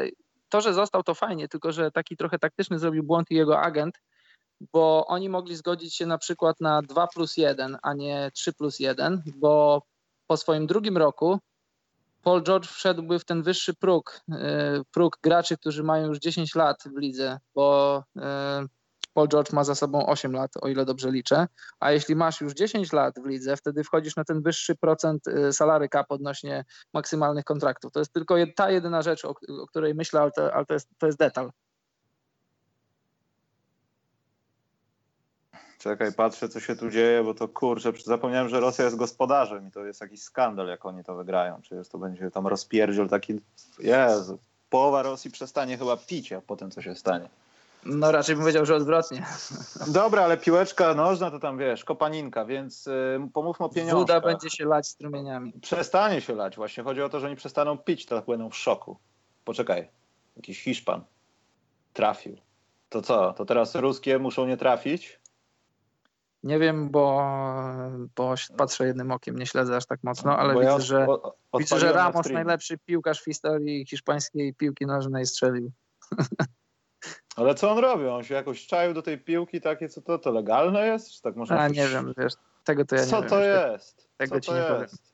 Dlatego nie oglądam piłki nożnej jako fan, tylko po prostu czasem łypiałkiem. Dobra, pozostając w temacie Paula George'a, ja myślę, że to też może być coś takiego, że rozmawiali ze sobą i przestały decydować pieniądze, tylko taka rozmowa. Russell Westbrook rozmawiał z George'em, pokazał mu, jak wygląda świat, to trochę trywialnie brzmi, ale wytłumaczył mu takie rzeczy, o których my zresztą mówiliśmy, że no. Wiesz, to nie zawsze może polegać zawsze na wygrywaniu. My będziemy robić wszystko, żeby wygrać, bo na tym polega sport, ale popatrz na to, co się dzieje w lidze. Chcesz brać udział w czymś, w czym nie będziesz zadowolony, bo wiesz, nie chcę nic mówić, ale czy Kevin Durant tak naprawdę jest zadowolony z dominacji w N B A w tym zespole? No, czy byłby właśnie bardziej zadowolony no. z tego, że ja już nie chcę mówić, że Houston, Houston, że Oklahoma zostałaby w tym kształcie z Hardenem i wszyscy w trójkę by byli tam. Natomiast no, czy nie czułby się lepiej, gdyby wiedział o tym, że tak i tak w Golden się tak stało, ale w większym zakresie, że to yy, on ciągnął drużynę i był tym, nazwijmy to, Jordanem, no wiesz. Ależ oczywiście i wiesz, to jest temat rzeka, o, o tym możemy dyskutować, o, o głowie K D i o różnych tego typu przypadkach, bo spójrz, gdyby, gdyby Dwight Howard nie zrobił całej tej szopki z odchodzeniem z Orlando, gdyby on cały czas grał w Orlando i teraz na jesieni swojego życia. To już był taki ciepły Dwight Howard, że on cały czas jest w tym Orlando. Oni przegrywają, raz wchodzą do playoffów, raz nie wchodzą. On miałby pomnik za życia w Orlando. On, on był legendą tego klubu, że miał z nimi finał. Nie wiem, czy od dwa tysiące dziewiątego roku miałby jeszcze jeden, ale na pewno miałby kilka wygranych serii w playoffach. I to byłoby coś, że no wiesz, nie sama droga, nie sam cel drogi się liczy, ale też styl, w jaki ją pokonywałeś i, i Dwight Howard jest teraz klaunem, pajacem N B A, o czym też mówiliśmy już wcześniej, a gdyby nie odszedł, to mogłoby to inaczej, przynajmniej obraz jego postrzegania inaczej by wyglądał. Tak samo o K D też już mówiliśmy wiele razy, że on sam trochę, trochę przewartościował to, w jaki sposób liga i w ogóle kibice będą patrzeć i reagować na jego odejście. I, i też myślę, że to na pewno nie było bez znaczenia, jeśli chodzi o decyzję Paula George'a. Druga sprawa jest taka, o której też mówiliśmy, że tam doszło na pewno do niejednej rozmowy, jeśli nie osobistej, to telefonicznej, że Westbrook zdaje sobie sprawę z tego, że ma całą historię ludzi, którzy odchodzili od niego z różnych przyczyn, czasem z jego winy, czasem nie z jego winy, ale tą największą, że odszedł K D. Gdyby kolejny człowiek, kolejny człowiek z top, powiedzmy dwadzieścia, powiedzmy bezpiecznie, top dwadzieścia, top piętnaście N B A, od niego odchodzi z różnych przyczyn, to byłaby łatka na, na karierze Westbrooka, na karierze, która jest, na której jest, jest duży znak zapytania, czy, czy zawodnicy lubią, czy zawodnicy chcą i czy zawodnicy przede wszystkim potrafią grać z Westbrookiem. I wydaje mi się, że mogło tak być, że Russell mu powiedział: słuchaj Paul, będziesz miał wszystko, czego chcesz w Oklahomie. Ja już mam dwa sezony na poziomie triple-double, mam tyle różnych rekordów, mam miliony oddanych rzutów i ja już po prostu chcę wygrywać, chcę wygrywać z tobą i na poziomie twoich ambicji indywidualnych mogę ci dać wszystko, co chcesz, po prostu zostań i spróbujmy wygrać razem. I to przekonało Paula George'a. Paula George'a, który wydaje mi się, że jest trochę nierozumiany przez N B A, bo wiesz, co jest jego, co jest jego hobby? Łowienie ryb. Wiesz, on się... On, on, nie wiem, jaki on ma samochód, może ma jakiś super samochód, może lubi wydawać pieniądze, zapewne lubi, ale to takie, jak, tak mi się wydaje, na tyle, na ile go odbieram, że jakieś takie hulaszcze życie w blasku, w blasku świateł, to, to nie jest jego rzecz i życie w Oklahomie, czy w, życie w Indianie, w takich trochę mniejszych miastach, to, to może być coś, co, co wcale nie przeszkadza Paulowi George'owi, a w sferze sportowej już mówiłem wiele razy, to jest dobry ruch. Eee, no...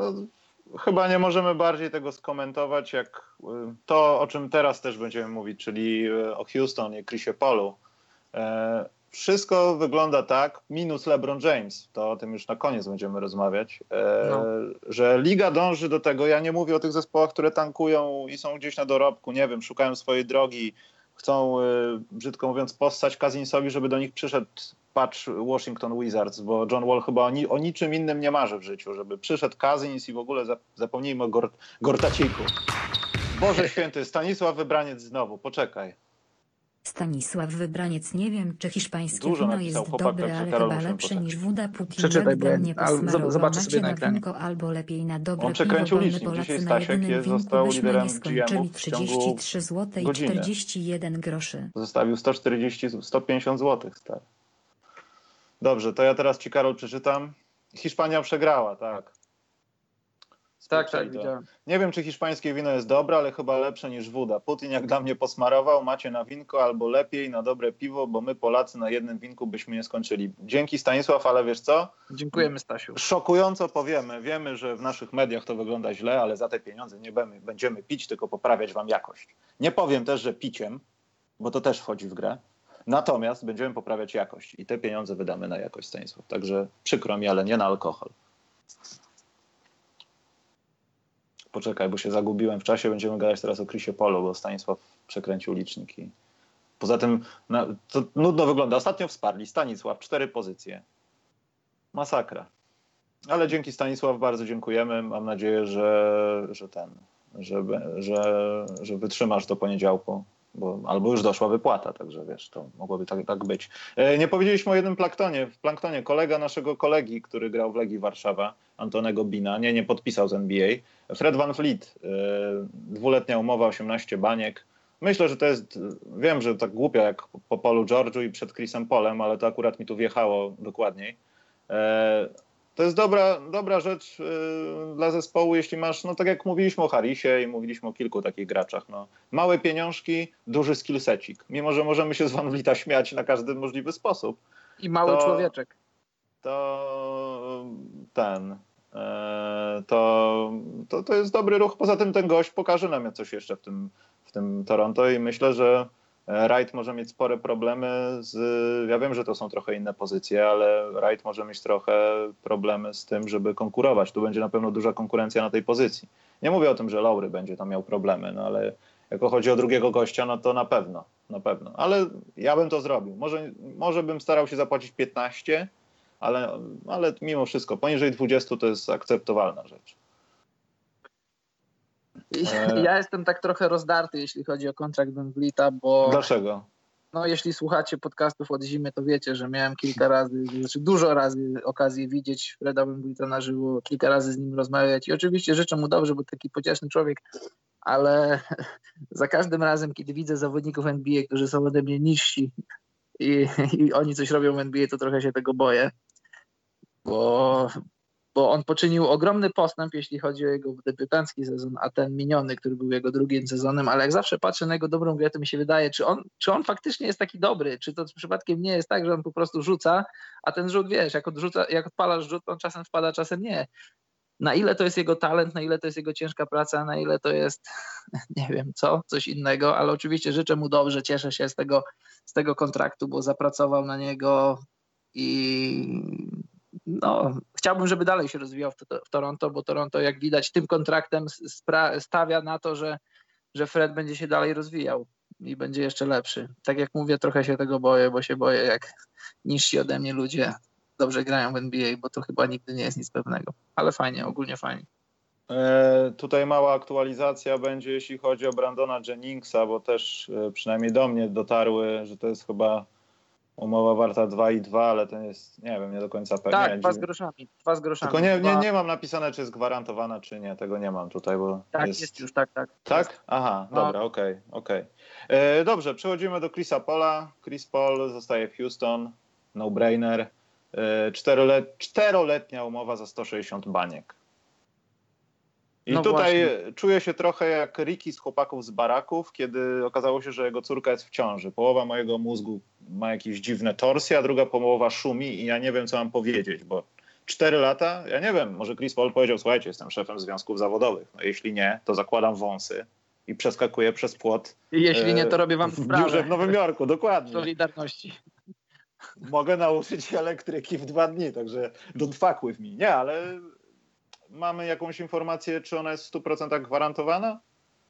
Na ten moment jeszcze nie mamy, ale wygląda no na to, że jest. I tak jak powiedziałeś, że to był, to był no, no-brainer, że on, że on zostaje w Houston, ale że jest to czteroletnia umowa na max dealu, to, no to, to też można było się tego spodziewać, z tym, że to jest takie troszkę no-no, jeśli pomyślisz o tym, że Chris Paul ma już trzydzieści trzy lata, już całą historię różnych kontuzji za sobą, w tym ta ostatnia mięśnia dwugłowego uda w serii z, z Golden State Warriors i być może właśnie Rockets byli o tę jedną kontuzję od wejścia do finału i być może zdobycia mistrzostwa.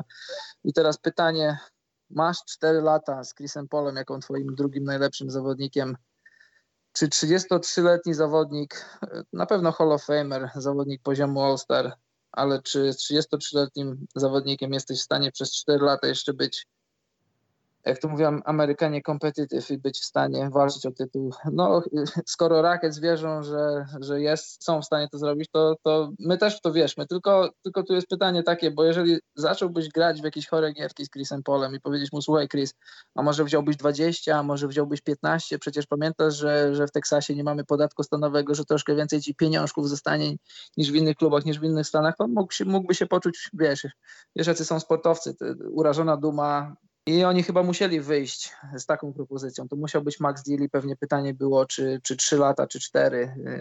Za, zakładam, że Murray starał się, no nie wiem, nie było mnie przy tych rozmowach, ale zakładam, że starał się wejść w trzy lata. Chris Paul powiedział cztery, albo wam podziękuję, bo musimy też pamiętać, że to, że w ogóle Chris Paul znalazł się w Houston, to trochę, trochę było...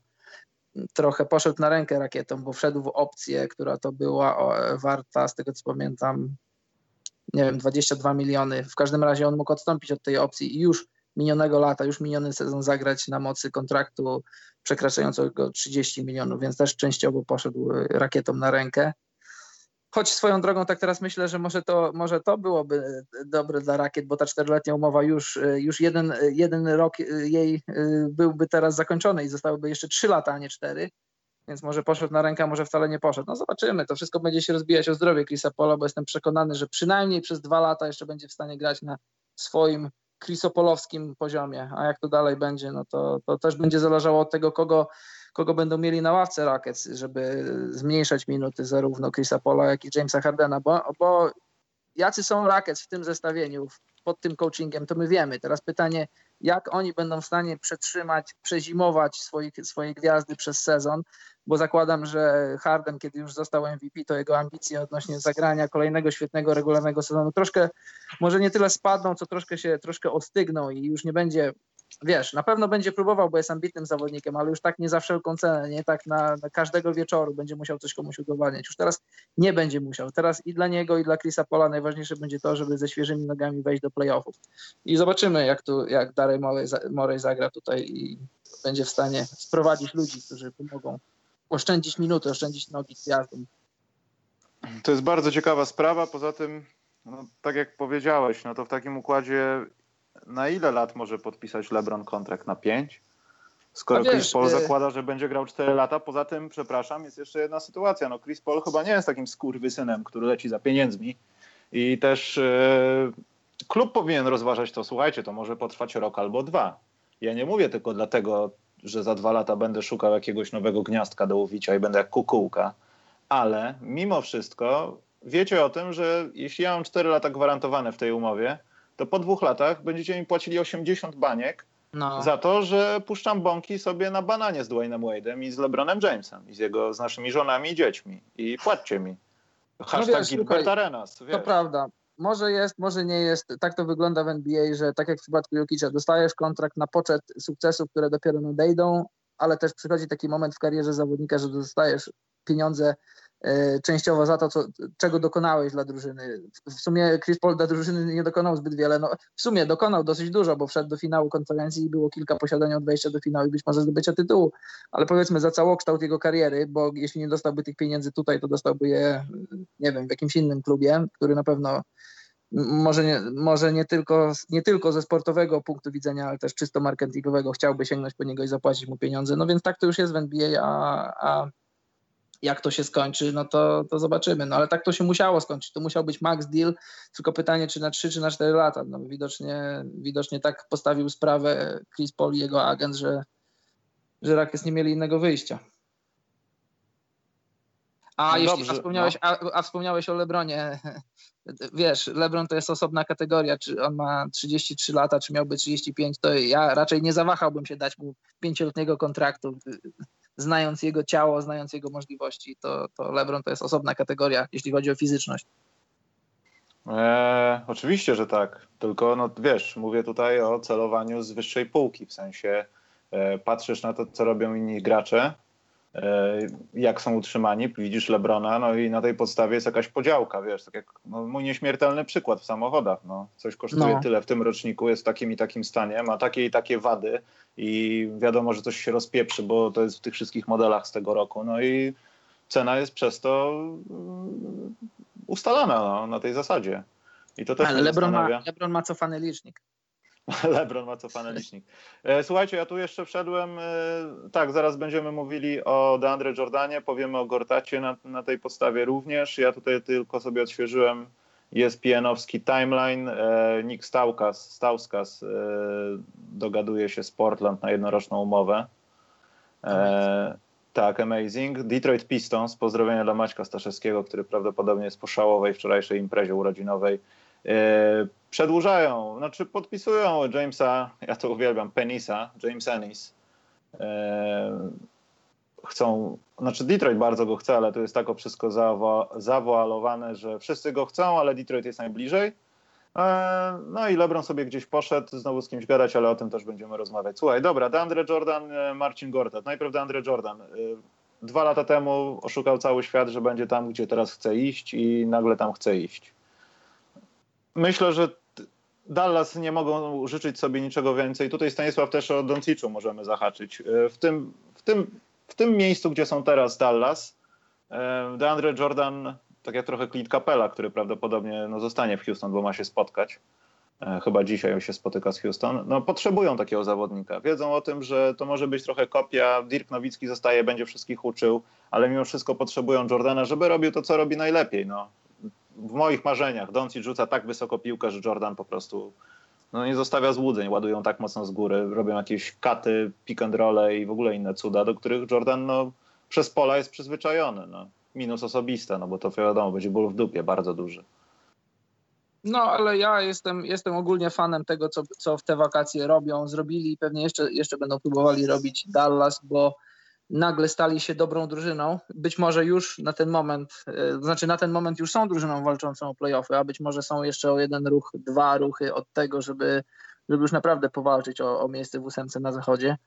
I bardzo się cieszę, bo uważam, że taka organizacja jak Dallas, o której też już mówiliśmy parę razy, zasługuje na dobry basket. I, i w ogóle Dirk Nowitzki zasługuje na dobry basket, bo zobaczcie, Dirk Nowitzki, gdyby policzyć, może jest jakaś taka statystyka, nie szukałem jej, ale może gdzieś ona istnieje w internecie, żeby policzyć z ilu pieniędzy, z jakiej sumy zrezygnował Dirk Nowitzki, żeby być w Dallas, żeby pomagać Kubanowi, podpisywać innych zawodników. To są naprawdę bardzo, bardzo duże pieniądze i zwróćcie uwagę, że on teraz miał opcję pięciomilionową na najbliższe rozgrywki i Dallas y, cofnęli mu tę opcję. Wiadomo, że, że Dirk zostanie, ale ta opcja została cofnięta tylko po to, żeby jeszcze mieć cap flexibility na ten moment i zwiążą się z Dirkiem, znaczy Dirk zwiąże się z Dallas takim kontraktem, jaki tylko będą na ten moment dali, będą w stanie mu, z nim podpisać, już mając raczej, zakładam, większość ludzi, których będą mieli po tych wszystkich dealach, które być może jeszcze mają w zanadrzu i zrobią i wtedy tyle, ile zostanie pieniędzy, tyle, ile będą mogli dać, tyle Dirk weźmie. To jest w zawodowym sporcie, w dzisiejszych czasach, kiedy mówi się, że, ja, że lojalność już nic nie znaczy, to spójrzcie na Dirka, na tego wysokiego, rudego, kiedyś rudego, teraz już nie jest rudy, Niemca i zobaczcie, że jednak w dzisiejszych czasach lojalność może jeszcze coś znaczyć. A co do... Słyszymy się, Michał? Cały czas ja do Seby piszę teraz, że, czy będzie, Aha. czy nie. Dobrze, a co do... To jeszcze dwa słowa. A co do kontraktu samego Jordana z Dallas, to dla mnie jest troszkę dziwna sprawa, bo DeAndre, jak wiecie, zrezygnował z opcji z Clippersami na, na niemal identyczne pieniądze, na które zgodził się w Dallas. I o, o tyle jest to dla mnie ruch zastanawiający i dziwny, o tyle...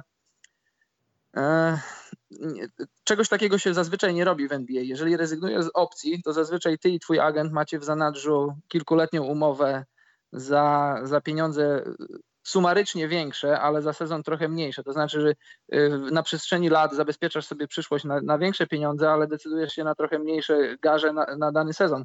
Skoro DeAndre zrezygnował ze swojej opcji i dostał mniej więcej takie same pieniądze w Dallas, to jest też roczna umowa i pamiętajmy, że DeAndre będzie miał trzydzieste urodziny już niedługo, dwudziestego pierwszego lipca, więc za niecałe trzy tygodnie.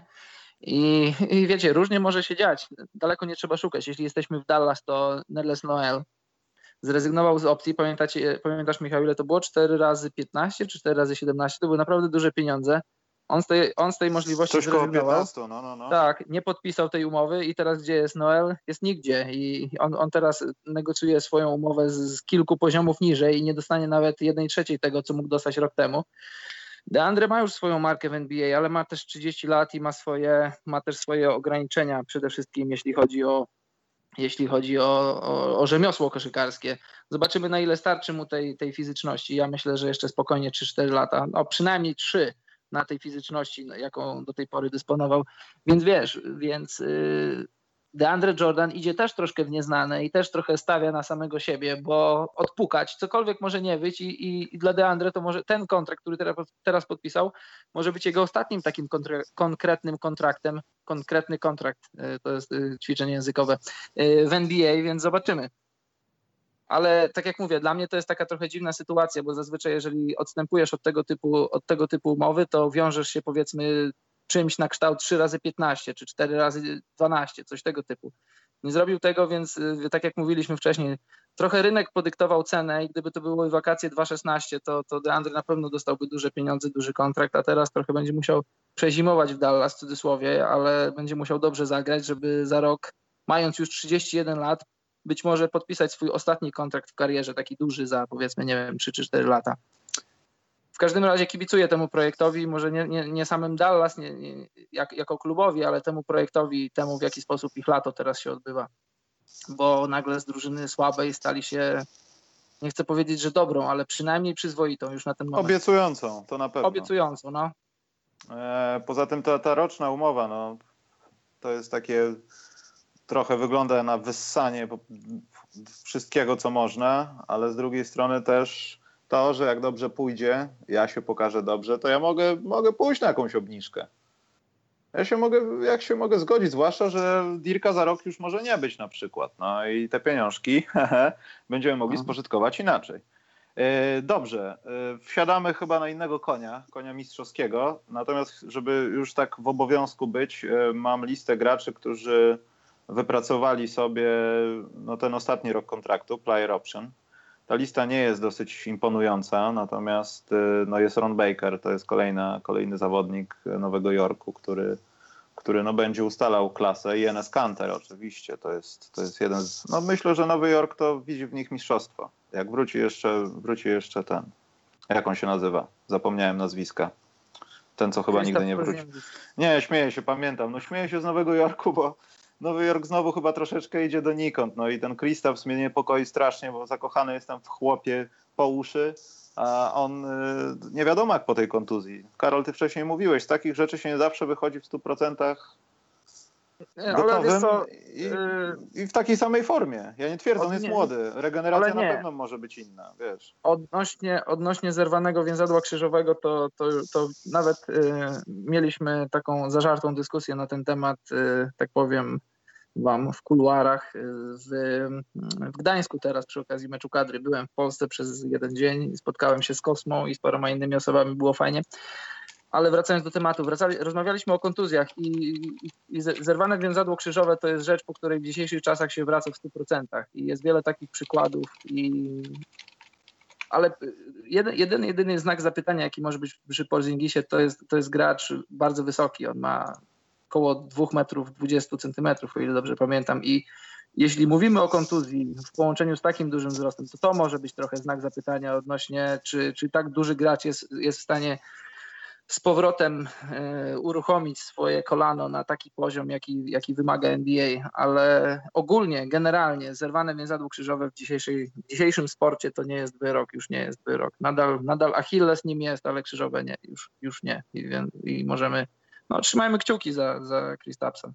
Zgadzam się, że nie jest wyrokiem, natomiast to jest czasami odroczony wyrok, że po krótkim czasie, jeśli... To już nie zależy od tego, czy źle do tego podejdziesz, tylko często to jest przypadek. Odnawiać się albo ro, robi się coś podobnego w, w, tym, w tym rejonie nogi i nagle wiesz, nie chcę wiesz, mówić o tym zawodniku, o którym mówiliśmy wcześniej, ale robi się z ciebie Derrick Rose. Wracasz, jesteś, jesteś, jesteś, coś się stało, nie ma cię znowu. I znowu coś trzeba kroić i tego się najbardziej obawiam. No, ale wszystko chciałbym... zależy od tego, jak, jak odbudujesz się po kontuzji. Nie tylko, nie tylko fizycznie, ale też psychicznie, ale przede wszystkim fizycznie, bo wiadomo, że to miejsce, mówi się, że po, po zerwanym więzadle krzyżowym potrzebujesz przynajmniej rok, to znaczy koło roku, żeby wrócić do gry, to zależy, zależy od, od jak to przebiegało, od, od indywidualnych predyspozycji ciała, ale koło roku, żeby wrócić i kolejnego roku, żeby, żeby to więzadło było, było już tak stabilne jak, i tak silne, jak było przed kontuzją. Więc y, to są takie newralgiczne dwa lata. To już parę miesięcy minęło z tego, tego wracania Kristapsa do gry. Jak już wróci, to będzie kluczowy rok, żeby nie dostał kontuzji drugiej, podobnej albo nawet takiej samej jak Jabari Parker na przykład. I, no ale jest wiele przykładów, Ricky Rubio, Tony Allen i wielu innych zawodników, którzy zerwali więzadła krzyżowe w, na jakichś tam etapach swoich karier i wrócili w stu procentach. Z Tonym Allenem też miałem okazję rozmawiać, nawet pytałem go, to powiedział, że, że nie ma śladu po kontuzji, czasami nawet zastanawia się, oczywiście w żartach mówił, które to kolano było kontuzjowane, bo wrócił w stu procentach po, po zerwanym krzyżowym. Więc trzymajmy kciuki za Porzingisa. Mają dobrego trenera, mają skład może nie jakoś super obiecujący, super ciekawy, ale na pewno nie będzie gorzej w Nowym Jorku. A są głosy, że, że pan Dolan być może będzie chciał pozbyć się Knicksów, więc y, każdy inny właściciel będzie lepszy niż pan Dolan, więc może faktycznie będzie w Nowym Jorku coś dobrego po latach. E, przegadaliśmy znowu, Karol, kolejnego donate'a. E, o, Darren sypnął nam trzydzieści pięć zła i to też jest ciekawe, co napisał. Policzyłem na szybko, to A Z S K O Szalin musiałby przez około czterysta lat nie ruszać złotówki z budżetu, by podpisać. Ja myślę, że przez więcej... Boże, o kim mówiliśmy za zakresu koszalnia? Zapomniałem, nie, nie o Kałaju. Mówiliśmy o kimś, Boże, tyle nazwisk wpadło, no nieważne. LeBron, może. LeBron, może LeBron, nieważne. Łączyliśmy LeBrona z różnymi polskimi klubami. Yy, nie, mówiliśmy o kimś, kto nie, już nie będzie grał w N B A i Derrick Rose, tak, to chyba chodziło o Derricka Rose'a, że, że on pójdzie do A Z S u Koszalin.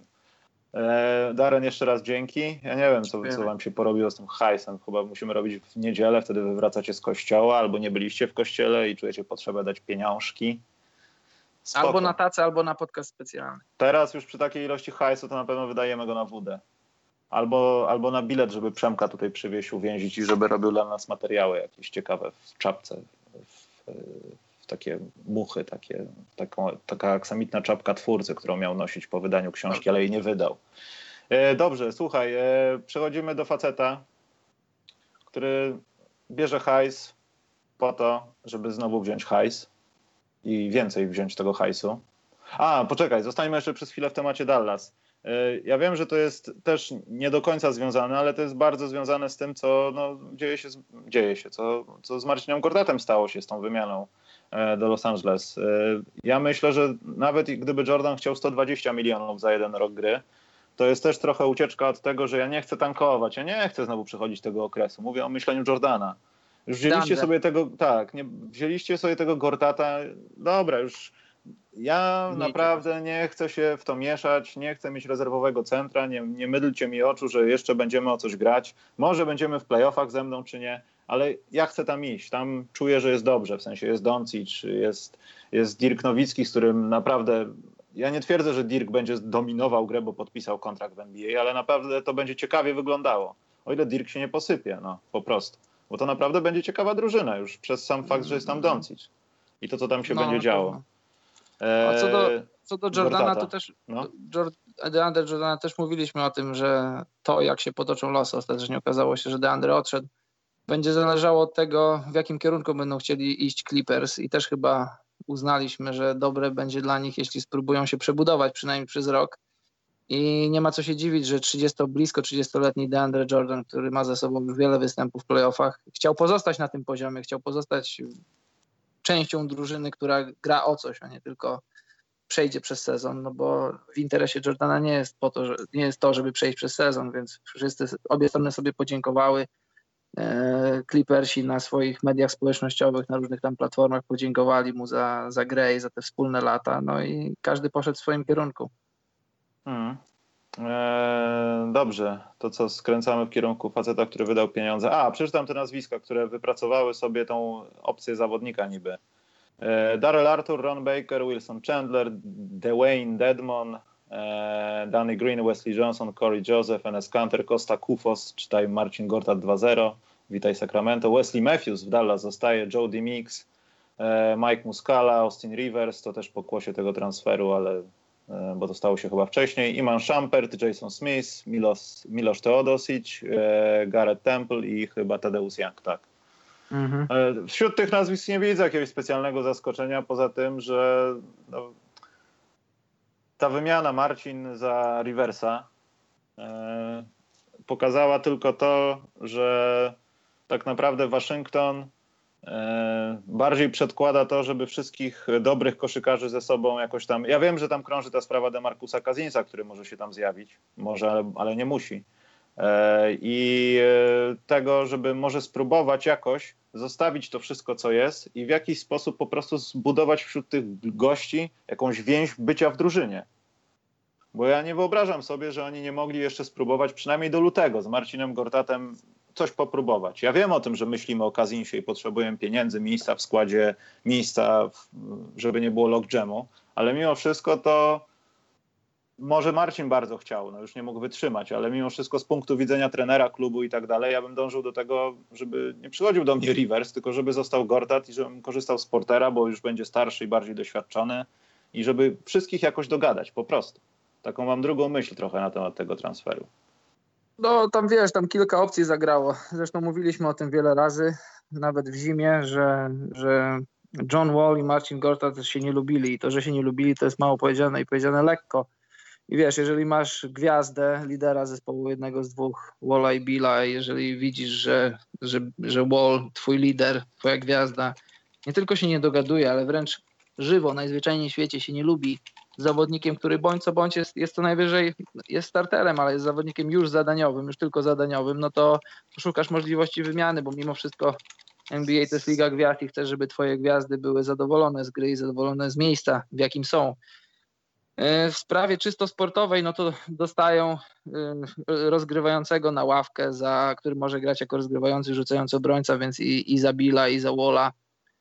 Ludzie, uważam, że troszkę deprecjonują wartość młodego Riversa, bo o ile jest irytujący i bywa naprawdę nieprzyjemny do oglądania, to jakąś tam wartość w sobie ma i na pewno jest nadwyżką nad Satorańskim, nad Miksem i nad wszystkimi innymi zawodnikami obwodu, których Wizards mieli w ostatnich latach, więc co by nie powiedzieć, to jest jakiś tam ruch, który, który, który w aspekcie sportowej trochę się broni, przynajmniej jeśli chodzi o backcourt, no bo No bo Wizards troszkę mimo wszystko robią sobie dziurę pod koszem, no bo jeżeli twoim podstawowym centrum jest Ian Mahimi, to chyba nie możesz marzyć o zbyt wiele, ale tak jak, tak jak mówisz, Demarkus Cousins jest w orbicie zainteresowań, może nie samych Wizards, co na pewno Walla, który już od lat robi kampanię pod tytułem chciałbym grać z Bugim w jednej drużynie.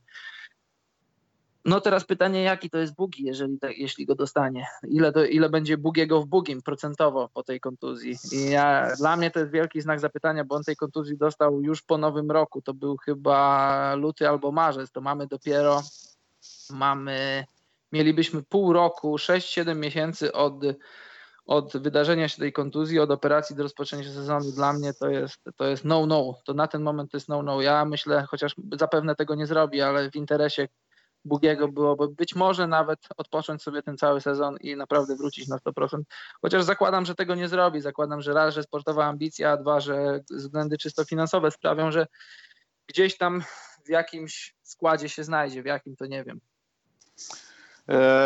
No ale ogólnie rzecz biorąc, mówiłem wcześniej, bo z Bartkiem Tomczakiem rozmawiałem tam dla jego radia, myślę, że to już było emitowane, jeśli nie to będzie.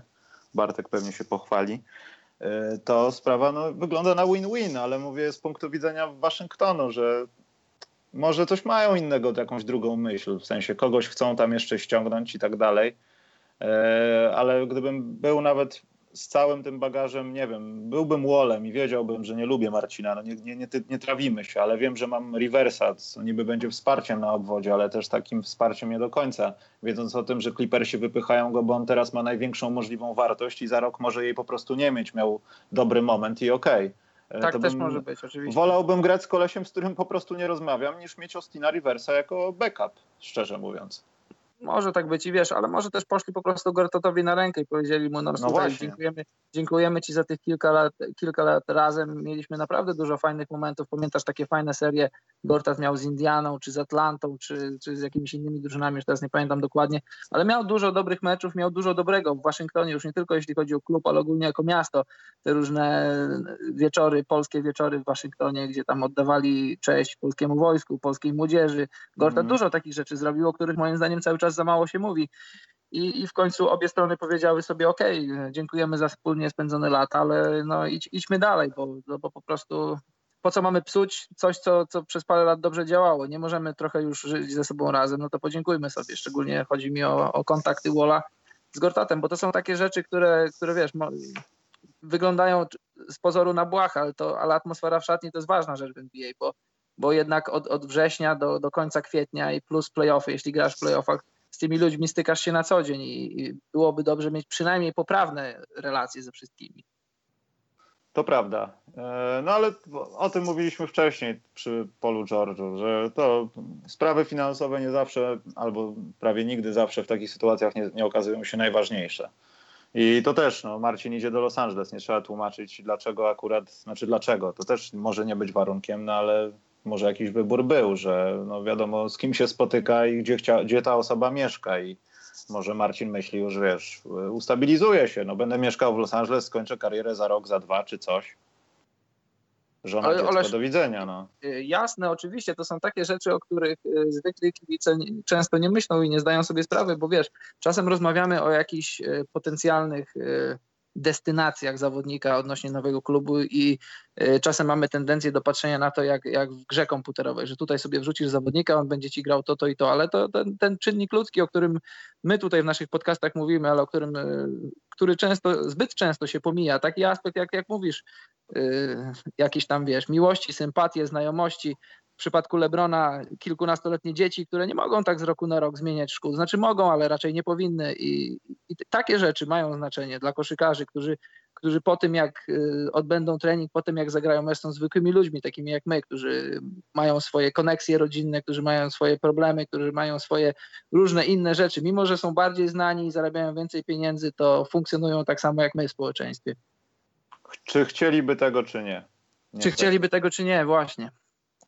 Dobrze, y, ostatnia osoba, jeśli chodzi o cały ten wiadomy, powiedzmy, już rynek transferowy. Już potem będziemy jechać LeBronem i tym, jak zmienią się finanse w N B A. Y, to momencik, tak, dobra, żebym nie skłamał.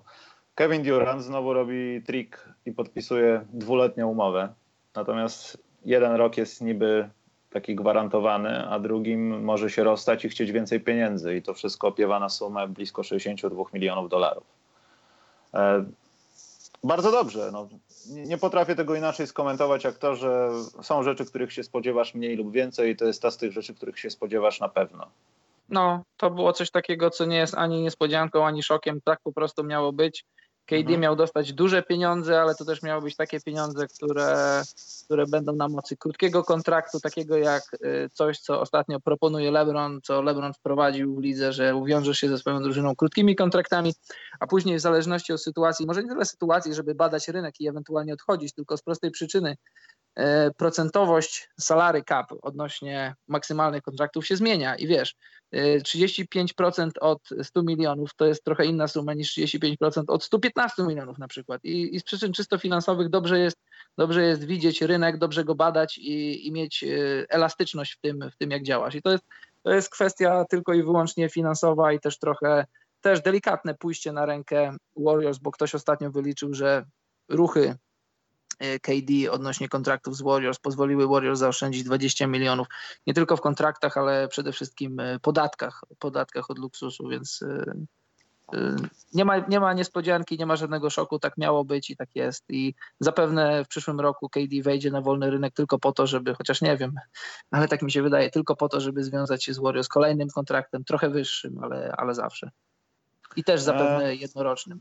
Tutaj też dochodzą no, kwestie tego, co się kto spodziewa po następnych y, salary cap.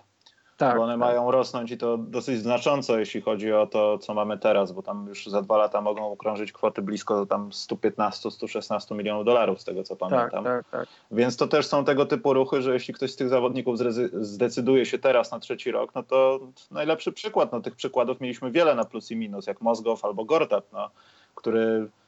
Ja wiem, że tam były dwa lata różnicy, ale mógł podpisać krótszą umowę. Ktoś mógł doradzić, słuchaj, przecież wszyscy o tym mówią, że będą C B A zmieniali. Może będzie mniejsze, może będzie większe, ale jeśli będzie mniejsze, to będzie lockout, więc robią większe, więc w takim układzie poczekaj. No i straciłeś parę dobrych baniek, bo może byłbyś takim Mozgowem, którego podpisuje drużyna na siłę, żeby przekroczyć tą podłogę, ten floor limit.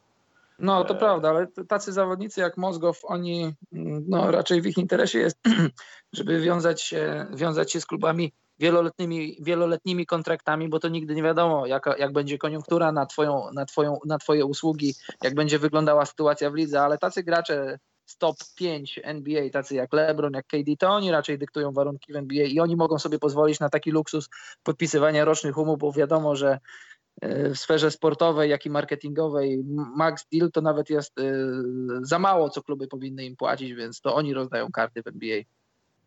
Póki co. Zgadzam się. Dobrze, słuchajcie, jak na razie zamykamy sytuację wolnej agentury, bo no tutaj, tutaj chyba powiedzieliśmy wszystko, co się stało do tej godziny oficjalnego. Przejdziemy teraz na to, co lubię najbardziej. Powinienem znaleźć tutaj jakieś skrzypeczki czy coś. Kolejna LeBron drama. Co ileś lat, tak jak zaćmienia słońca są co ileset lat, czy tam czegokolwiek, no to mamy teraz taką LeBroniadę.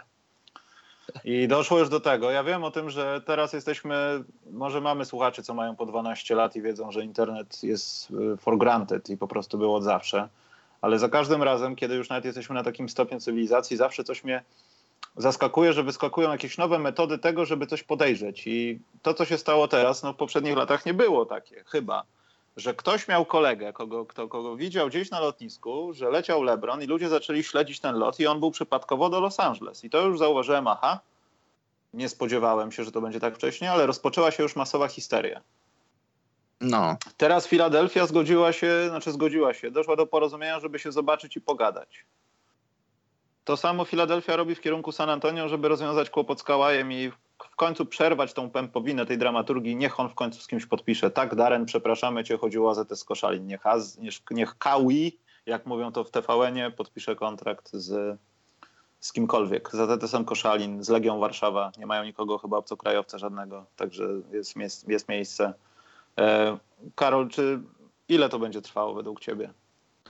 Utniemy no, tą mamy... pępowinę do środy, czy będziemy się tak pieprzyć przez dwa tygodnie, aż w końcu wszyscy zwymiotują i zorientują się, że Melo i tak zrobił najlepszą sztuczkę, bo haha, powiedział, jestem słaby, ale co mi zrobicie? Płaćcie mi. Mam nadzieję, że jak najszybciej, bo nie chcę, żeby mnie bombardowały doniesienia o tym, że, że LeBron przyleciał do Los Angeles, znaczy, że przejdzie do Lakersu. Może do nich przejdzie, ale to, że przyleciał do Los Angeles, to ale niczym nie świadczy. Informacja, Karol, przerwał. Że przerwał wakacje, a może nie przerwał, może, może ten... Wiesz, LeBron, LeBron jest, jest, ja to mówiłem wiele razy, jest świetnym badaczem rynku, jest medioznawcą i on dobrze wiedział, że, że ktoś tam gdzieś na pewno go zobaczy na lotnisku i ta, i ta rzecz wycieknie, bo LeBron lubi, kiedy się o nim mówi i lubi, kiedy jest dużo niedopowiedzeń, jeśli chodzi Tylko o jego Tylko w tym postać. Wszystkim, przepraszam Karol, dobrze powiedziałeś, on lubi, ale to jest trochę chore, że sprawia wrażenie, jakoby miał unikać tego typu rzeczy, bo ich nie lubi. Wiesz, to jest takie kontrolowane unikanie, to jest tak jak, jak celebryci robią ustawki z paparazzi, że, że ktoś tam niby gdzieś tam kogoś spotkał, jak odbierał dzieci, yy, dzieci ze tak, szkoły, tak. Tylko że tak się akurat przypadkowo złożyło, że ktoś miał nienaganny make-up, ale no nieważne, nie wiem czy wiecie, ja to pisałem na swoim blogu, ale ten kto nie widział, ten kto nie czyta, to, to musicie wiedzieć, że LeBron ma dwa miejsca, w których mieszka. W czasie sezonu to jest Cleveland od ostatnich yy, czterech lat, pięciu. A Los Angeles to jest miejsce, w którym mieszka w off-season, wakacje, więc jeżeli skończył urlop gdzieś tam i wracał do domu, to jego domem jest Los Angeles. A to, że przyjechał w przeddzień otwarcia okna wolnej agentury, no to po prostu LeBron lubi, lubi robić dramaty. I jeszcze inna taka informacja pojawiła się, że LeBron nie spotka się z Cleveland. I, i wiesz, LeBron nie spotka się z Cleveland, ale trzeba też dopowiedzieć, że LeBron nie spotka się z nikim innym w te wakacje. Wszystkie rozmowy odnośnie kontraktów, odnośnie przyciągania LeBrona do, do klubów będą prowadzić jego ludzie. LeBron się z nikim nie spotka. I to, że się nie spotka z Cleveland, to wcale nie znaczy, że odchodzi. Wiesz, na koniec dnia nie wiemy, co to oznacza, bo LeBron może odejść do, do Los Angelesa, może zostać w Cleveland, ale te wszystkie znaki na niebie i ziemi, dosłownie, bo, bo na niebie też widzieli ten samolot ludzie, o niczym nie świadczą, więc może dajmy sobie na razie spokój i nie spekulujmy, bo... Bo na razie nic nie wiemy, dopóki LeBron się sam nie określi, to, to co możemy więcej wiedzieć. My wiemy, co w aspekcie sportowym LeBron może mieć. Też nie do końca, bo Cleveland jeszcze są cały czas w grze i cały czas mogą wykonać pewne ruchy, bo nie zapominajmy o tym, że jeśli, jeśli LeBron zostanie w Cleveland, a Cleveland teraz w aspekcie sportowym nie wygląda rewelacyjnie, to cały czas mówimy o LeBronie, cały czas mówimy o zawodniku, z którym e, warto grać, bo... bo LeBron gwarantuje ci, może nie gwarantuje, ale daje ci dużą szansę na to, że zagrasz sobie w finałach, a w finałach masz serię do czterech zwycięstw, po której możesz zdobyć tytuł, więc jeśli LeBron zostanie w Cleveland, a ten, a ten kierunek wiem, że w mediach nie wygląda, nie wygląda atrakcyjnie, to jeśli on zostanie w Cleveland, to Cleveland nagle znowu stanie się atrakcyjnym miejscem do grania w koszykówkę i trzeba pamiętać, że jego natrzepnięty stosunek z Danem Gilbertem może na koniec dnia niewiele znaczyć, bo to jest, bo to jest stopa czysto, czysto biznesowa. I co by nie powiedzieć o Gilbercie, jest jaki jest i miał wiele różnych błędnych decyzji, ale nie można mu zarzucić, że nie szczędził pieniędzy, wydawał pieniądze, wydawał pieniądze na zawodników i często też na zawodników takich z nadania LeBrona i teraz możemy się zastanawiać, czy Tristan Thompson jest warty swoich pieniędzy, czy J R. Smith jest warty swoich pieniędzy. Wiesz, na koniec dnia zdobyli tytuł w dwa tysiące szesnastym roku, to jest coś, co przynajmniej osiem dziesięć drużyn na początku sezonu chce zrobić. Chce zdobyć tytuł, a nie każdemu się udaje. LeBronowi się udało i no i wiesz, i to jest coś, to jest coś, co nigdy nie, nie masz na to gwarancji. No, to tyle ode mnie na ten moment. W sferze spekulacji o LeBronie. Halo, Michał? Jestem, nie, przepraszam, bo okazało się, że ktoś do mnie dzwonił i nie wiedziałem, co mam zrobić i się rozłączyłem z obu rozmów, także sorry. Mam mega news, Miami Heat podpisało gościa, który był w zeszłym roku two A M, czyli ten podwójny kontrakcie, który zobowiązuje do gry w G League i jest w ogóle inaczej liczony, bla, bla, bla. Derrick Jones jest nowym zawodnikiem Miami Heat oficjalnie, nowym starym, ale podpis. O, dobrze. Słychać myślę, mnie, Karol, że... słychać mnie teraz, tak, bo znowu mi telefon ba... dzwoni. Słychać cię bardzo dobrze. No co, gratulacje dla, dla Jonesa i niech nie gra jak najlepiej w Miami. Myślę, że raczej zbyt dużo, to znaczy moglibyśmy coś o nim powiedzieć, ale to, to nie jest coś, co, co no, wiesz, to jest, to jest wielka rzecz w jego karierze, ale czy, czy to zmienia pozycję Heat na ten moment? Raczej nie do końca. Ale warto, myślę, to obserwować, ponieważ mówiliśmy wcześniej o Geraldzie Greenie, a to jest chyba taki gość, który jest w tym kazusie bycia dunkerem i, i ciężko mu będzie się przestawić na normalną grę i jeśli przeskoczy ten, ten, tą przepaść, no to będzie Gerardem, Gerardem Greenem i będzie gdzieś grał. Bo to jest taki bardzo podobny zawodnik jak na razie. No. E, dobra, patrzę, czy coś pan Wojnarowski powiedział nowego, ale nic nie powiedział nowego. Dobra, przejdźmy do pieniążków. Bo chyba Karol o wolnej agenturze to już nic nie mamy do dodania. Ja, według mnie LeBron James... Na, nawet niech pójdzie do tego Los Angeles, ale niech to się wreszcie skończy. Niech już wiemy, co jest co i niech Kawhi będzie gdzieś, LeBron będzie gdzieś i zacznijmy już off-season, zacznijmy już ligę letnią i jak no, najmniej tej dramy, żeby było po prostu. Tak, masz rację, mogłoby się skończyć, bo pewnie no, cały czas się pojawiają pytania, gdzie LeBron pójdzie, gdzie powinien pójść i też już o tym rozmawialiśmy w aspekcie sportowym i marketingowym. W marketingowym nie wiemy. Nie wiemy, co siedzi w głowie LeBrona i jakie są jego ambicje, aspiracje i co on chciałby osiągnąć poza sportem. Sportowo myślę, że, to już mówiłem wiele razy, to wybór zawęzi się tylko i wyłącznie do Cleveland i do Los Angeles z różnych przyczyn. Wiem, że atrakcyjnym kierunkiem jest Filadelfia, ale moim zdaniem nie jest to kierunek, który wybierze LeBron z różnych przyczyn. Znaczy to jest kierunek taki najbardziej erotyczny, taki, że spodziewasz się, że tam będzie wszystko pięknie i tak dalej, ale wiemy wszyscy, że no, nie, prawie nigdy tak się nie dzieje. Aczkolwiek chyba możemy kiedyś doczekać właśnie tego wyjątku od reguły, że to się w końcu stanie, że LeBron przychodzi i nagle, Boże, co nie grają z Embidem, z Simonsem, Chryste Panie. No, wiesz. no bo wiesz, bo, bo narracja jest taka, że tutaj już trzydziestotrzyletni LeBron bierze pod skrzydła Embida i Simonsa, ale w dalszej części, może nie sezonu, ale powiedzmy w dalszej perspektywie, to oni jego biorą pod skrzydła i razem zdobywają tytuły i to jest jak najbardziej budzące zmysły, jak to może wyglądać, dwóch tak inteligentnych zawodników jak Simons i LeBron grających razem, plus dominujący center. Tylko że dwie rzeczy. LeBron nigdy w swojej karierze nie grał z dominującym centrem. Nie wiemy, jakby to wyglądało. Druga sprawa, LeBron bardzo poprawił swój rzut w ostatnich latach, ale LeBron nadal nie jest strzelcem. Nie jest takim zawodnikiem, który w tej trójce byłby, wiesz, otwarty i mógłby rzucać, a, a w takim ustawieniu, w takiej trójce przydałoby się dla dobrego spacingu, żeby ktoś był świetnym, nie tylko dobrym, ale świetnym strzelcem. Mając na uwadze fakt, że Ben Simmons na pewno w przyszłym roku ani przez najbliższe dwa lata nie będzie, przy, jeszcze nie będzie przyzwoitym strzelcem, nie wiadomo czy kiedykolwiek będzie, to, to, to w aspekcie czysto sportowym to może wyglądać świetnie na wschodzie, ale jeżeli przychodzi, przyjdzie ci do finału, może nie tylko N B A, tylko z jakąś y, świetnie broniącą drużyną, nawet może już z Bostonem, to, to może się nagle okazać, że to będzie wyglądało brzydko, bo LeBron gra dużo z piłką, Ben Simmons gra dużo z piłką, może nagle się okazać, że granie off-ball takich zawodników z jakiegoś z różnych powodów może się nie udawać.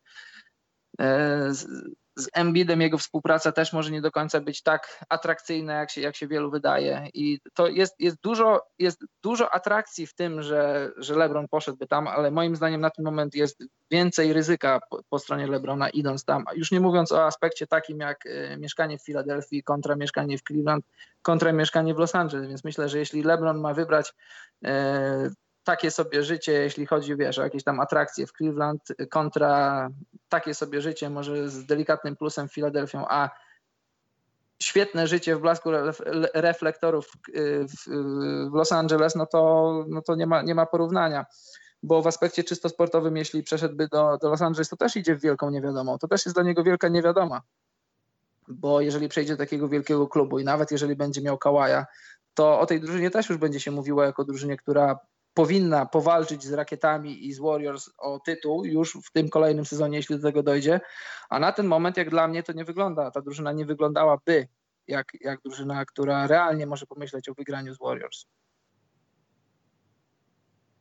Więc niech to już się stanie, żebyśmy mogli nie gdybać i nie mówić, jakby to byłoby, tylko jakby, jak to będzie i żebyśmy mogli to spokojnie sobie przemyśleć. Tak, żebyśmy mogli zrobić na przykład, to też chciałem zrobić, podsumowanie bądź też przewidywania przedsezonowe plus minus y, wszystkich dywizji, nie wiem, na podcast jedną albo konferencję czy coś, bo ja wiem, że jest lipiec, dopiero się zaczął dziewiętnaście godzin temu, no ale for fuck's sake, niektóre rzeczy można już naprawdę ustalić, nawet zadziałać na zasadzie impulsu. Ale wiem o tym, że to są duże, grubsze sprawy, no bo jeśli LeBron by poszedł do Los Angeles, to huh, co by się musiało stać, żeby, żeby to Los Angeles przypominało Los Angeles? W sensie no. tą drużynę, którą mielibyśmy oglądać w finałach. Co by się musiało stać? No nie i teraz wiem. spójrz, teraz spójrz, przechodzi LeBron i nagle robi się presja, presja tego, że, że ta drużyna, mu, to znaczy nie musi, ale powinna zacząć wygrywać, no bo LeBron nie przychodzi tam, żeby sobie, żeby sobie pobiegać w koszulce Lakers, tylko chce wygrywać.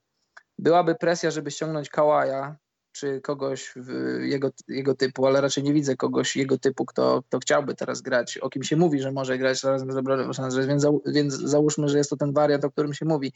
I nagle musisz ogołocić drużynę z talentu, z asetów, żeby, żeby mieć Kawaja, Kawaja, który cały czas nie wiemy, czy będzie w stu procentach zdrowy. I to może być, to może być kazus Carmelo Antonego z dwa tysiące jedenastego roku, który tak bardzo naciskał na to, żeby znaleźć się w Nowym Jorku już w tym sezonie, tamtym. Znalazł się tam, ale to kosztowało Knicksów tyle zdrowych, porządnych, wysportowanych, utalentowanych ludzi, że Knicksi znaleźli się w dołku, a wystarczyło, że Melo poczekałby kilka miesięcy, bo to była zima, poczekałby kilka miesięcy i znalazłby się w Knicksach w komfortowych, w komfortowych warunkach, wiesz, z, z wartościowymi ludźmi wokół siebie. Tak samo może być z Kawajem. Wystarczy, że przeczeka ten jeden sezon, bo, bo Kawaj jest jeszcze młody i załóżmy, że, że będzie zdrowy w stu procentach. Załóżmy, że na razie nie rozmawiamy o jego zdrowiu. Więc wstawiasz Kawaja, obok masz Lonzo Bola, Kuzmę i Ingrama i to wygląda fajnie, ale jeżeli tych samych Lonzo Bola, Kuzmę i Ingrama będziesz musiał oddać za Kawaja, to, to zostajesz może nie z niczym, bo zostajesz z dwoma zawodnikami w top pięć N B A, ale w dalszym ciągu jest ich tylko dwóch i nagle masz lipiec i musisz do września skompletować skład o, o przynajmniej, przynajmniej średnich zawodników. A o takich też nie za łatwo dzisiaj w N B A. No, oczywiście, wiesz, średniego zawodnika to po pierwsze zawsze łatwo wyjąć, ale takiego zawodnika, żeby, no wiesz, żeby to nie przypominało tego przynajmniej, co mogliśmy oglądać w Cleveland, czyli cokolwiek ktowizmu, wiesz, a no. ro, rodnej hut jest, to go weźmy, będzie zajebisty. No. No, swoją drogą też ciekawe, jak to się w Cleveland roz, rozstrzygnie, no bo Kevin Love Bo Cleveland powiedział, że robi wszystko, żeby Kevin Love został mimo wszystko, jak LeBron odejdzie, ale ja nie wierzę w to, żeby Kevin Love nie chciał za nim iść. To pierwsze primo, nawet jeśli przede wszystkim będzie to Los Angeles, a drugie primo, ultimo, to yy, że chyba będzie wolał gdzieś indziej grać niż być w Cleveland i nie wiem po co, starać się coś udowadniać, jak Pippen niegdyś w Chicago, został bez Jordana i co? I nic. A ja myślę, że Kevin Love mógłby chcieć, znaczy nie wiem, czy będzie chciał to zrobić, ale mógłby chcieć, bo wiesz, od kiedy gra z LeBronem, no takie są uroki grania z LeBronem, co roku wylewa się na niego wiadro pomyśl, że, że jest nikim, że, że jest nic nie warty, a jestem przekonany, nie jestem pewny, ale jestem przekonany, że gdyby, gdyby Kevin Love wrócił jako, jako pierwsza opcja Cleveland albo druga, no ale w tym momencie byłaby to pierwsza opcja, gdyby nie było LeBrona, to wróciłby spokojnie do dwadzieścia dziesięć, dwadzieścia punktów, dziesięć zbiórek i z takim składem, a ten skład może się jeszcze, mógłby się jeszcze wzmocnić, bo mieliby wolne pieniądze, które, które zwolniłby LeBron, to na wschodzie ta drużyna mogłaby być playoffowa, tak mi się wydaje, no chyba, że Cavs chcieliby pójść w, w całkowitą przebudowę, co też nie byłoby, co też nie byłoby głupie w tym przypadku, gdyby, gdyby LeBron odszedł, no ale to, to nie wiemy. Ja myślę, że demony Cleveland skończą się w momencie, kiedy LeBron James skończy karierę i w końcu będą mogli budować coś bez żadnych nadziei, a może on do nas wróci, wiesz, nawet na końcu swojej kariery, czy cokolwiek, jakimkolwiek oni nie będą etapie. No ale dobra, no. pozostawmy to, bo to jest nie wiadomo, właśnie wskoczyła niepotrzebnie reklama, ale będziemy rozmawiali o tych pieniążkach. Karol, ty mówisz, że leci coś do dwudziestej, także yy, czy, do, czy do później? Ja mogę być jeszcze koło pół godziny. Dobrze, no to myślę, że nie wiem, ze dwadzieścia minut. Yy, pamiętajcie, jeśli macie jakieś pytania, to ładujcie na czacie, to będzie więcej czasu na odpowiedź. Natomiast przejdziemy do tego, co się będzie działo w pieniążkach w tym roku. Tutaj na ekranie macie to, co się będzie działo w, no, w przyszłym sezonie osiemnaście dziewiętnaście. Salary cap blisko sto dwa miliony. podatek od wzbogacenia sto dwadzieścia trzy. To floor to jest ta kwota, którą trzeba przekroczyć yy, chyba, żeby, żeby nie dostać kary, czy pieprze głupoty. E, tak. To jest... Yy, nie, no poczekaj, salary cap to masz, to masz kwotę bazową, to jest sto jeden. Tak, dobrze, masz rację, to dziewięćdziesiąt jeden musi być, chociaż nie jestem mm. pewien, wiesz, nie jestem pewien teraz. Albo to jest floor do wejścia, do, ale nie, to byłoby bez sensu, ale nie, no uznajmy, że to jest ten floor, który właśnie, to te, też ciekawostkę wyłapałem, są dwa kluby w N B A, które będą ukarane za to, że nie przekroczyły e, minimalnego kwotu, kwotu kwoty rozdania kontraktów. E, dobra, mid level osiem przecinek sześć, mini mid level pięć przecinek trzy, room mid level cztery przecinek cztery. W momencie, kiedy masz miejsce w salary cap, natomiast masz osiemnaście dziewiętnaście maksymalne kontrakty. Ty, Karol, odpowiadałeś dzisiaj na Twitterze ludziom, ja kompletnie nie byłem przy w ogóle sieci, także nie zdążyłem, ale dobrze odpowiedziałeś. No, to zależy wszystko od stażu i tego, ile tak. na przykład gracz, gracz jest w, w klubie. Mało tego, to też zależy od tego, jaki to jest gracz, jeśli chodzi o te wszystkie zasady tak zwane Derricka Rose'a, które tak, nie tak dawno wprowadzono. Tak, tak. Jest dużo, że... dużo różnych takich tak zwanych, jak to mówią Amerykanie, triggerów, które mogą tak. uruchomić dodatkowe, dodatkowe rzeczy w twoim kontrakcie. Nie wiem, niech przykładem takiego triggera, triggeru, bądź też cokolwiek by się to nie odmieniało, niech będzie to, co jest przykład taki najbardziej wydatny, no, że w momencie, kiedy on by podpisywał pięcioletni kontrakt z, z Cleveland, no to prawdopodobnie dostałby coś koło, mógłby dostać, jeśli byłby maksymalny dwieście milionów dolarów. Każdy inny klub może mu zaoferować czteroletni, tam maksymalnie w okolicach stu sześćdziesięciu. Tak, pomijając to, to, czy on podpisze ten czteroletni, czy nie, to to jest inna kwestia, no bo to są tylko ustalenia maksymalne i tak dalej. Eee, dobrze. Eee, tutaj macie maksymalne zero przecinek sześć, to są lata w, y, lata w lidze. One są liczone jako sezon, czyli sezony. Po czterech, pięciu, siedem, dziewięć macie tutaj. No, kwoty są kosmiczne. No, trzeba przyznać, że są kosmiczne i będą jeszcze większe w nadchodzących latach. To myślę, że to futboliści mogą być tylko zdenerwowani, bo zaraz będą jakimiś biedakami, podejrzewam. Chociaż nie wiem, w N F L myślę, że więcej. Do... Chociaż kurczę, trzeba to sprawdzić. Jaki, ile dostają w N F L, jaki jest salary cap. Nie, chyba... wydaje mi się, że teraz już, już N B A prze, przekroczyło N F L. Kiedyś, lata temu, to były porównywalne stawki, ale z tego co wiem, nie interesuje się N F L, ale gdzieś tam, wiesz, śledząc amerykańskie sporty, to dochodzi do ciebie. Wydaje mi się, że N B A już dawno przekroczyło, przeszło N F L, ale nie jestem pewien. Żeby być dokładnym, to LeBron James w pięciu, gdyby dostał piątkę od Cleveland, dostałby dokładnie dwieście sześć milionów siedemset dziewięćdziesiąt tysięcy, natomiast każdy inny tym zespół może podpisać z nim maksymalnie czteroletni za sto pięćdziesiąt trzy przecinek trzy.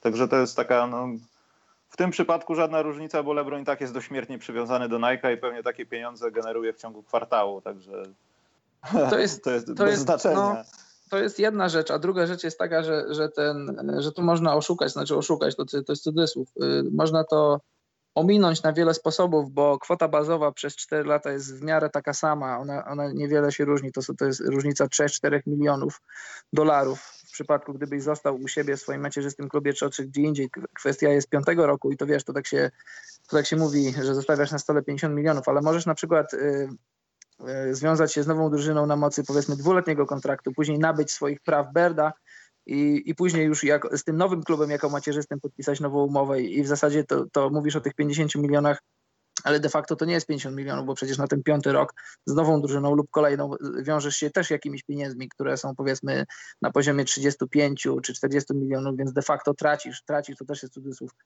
nie wiem, dziesięć do piętnastu milionów, to, to nie jest, yy, wiesz, ta nowa umowa była tak pisana, żeby zatrzymywać gwiazdy u siebie, ale ona była trochę napisana jak ustawa o I P N, nie do końca była przemyślana i okazuje się, że zawodnicy poznajdowali trochę luki w tej, w tej umowie i, i w zasadzie ona ich nie wiąże z klubami na lata, tak jak, tak jak zakładano, ale daje im, daje im możliwość takiego trochę badania rynku, dawania sobie elastyczności, jeśli chodzi o podejmowanie decyzji.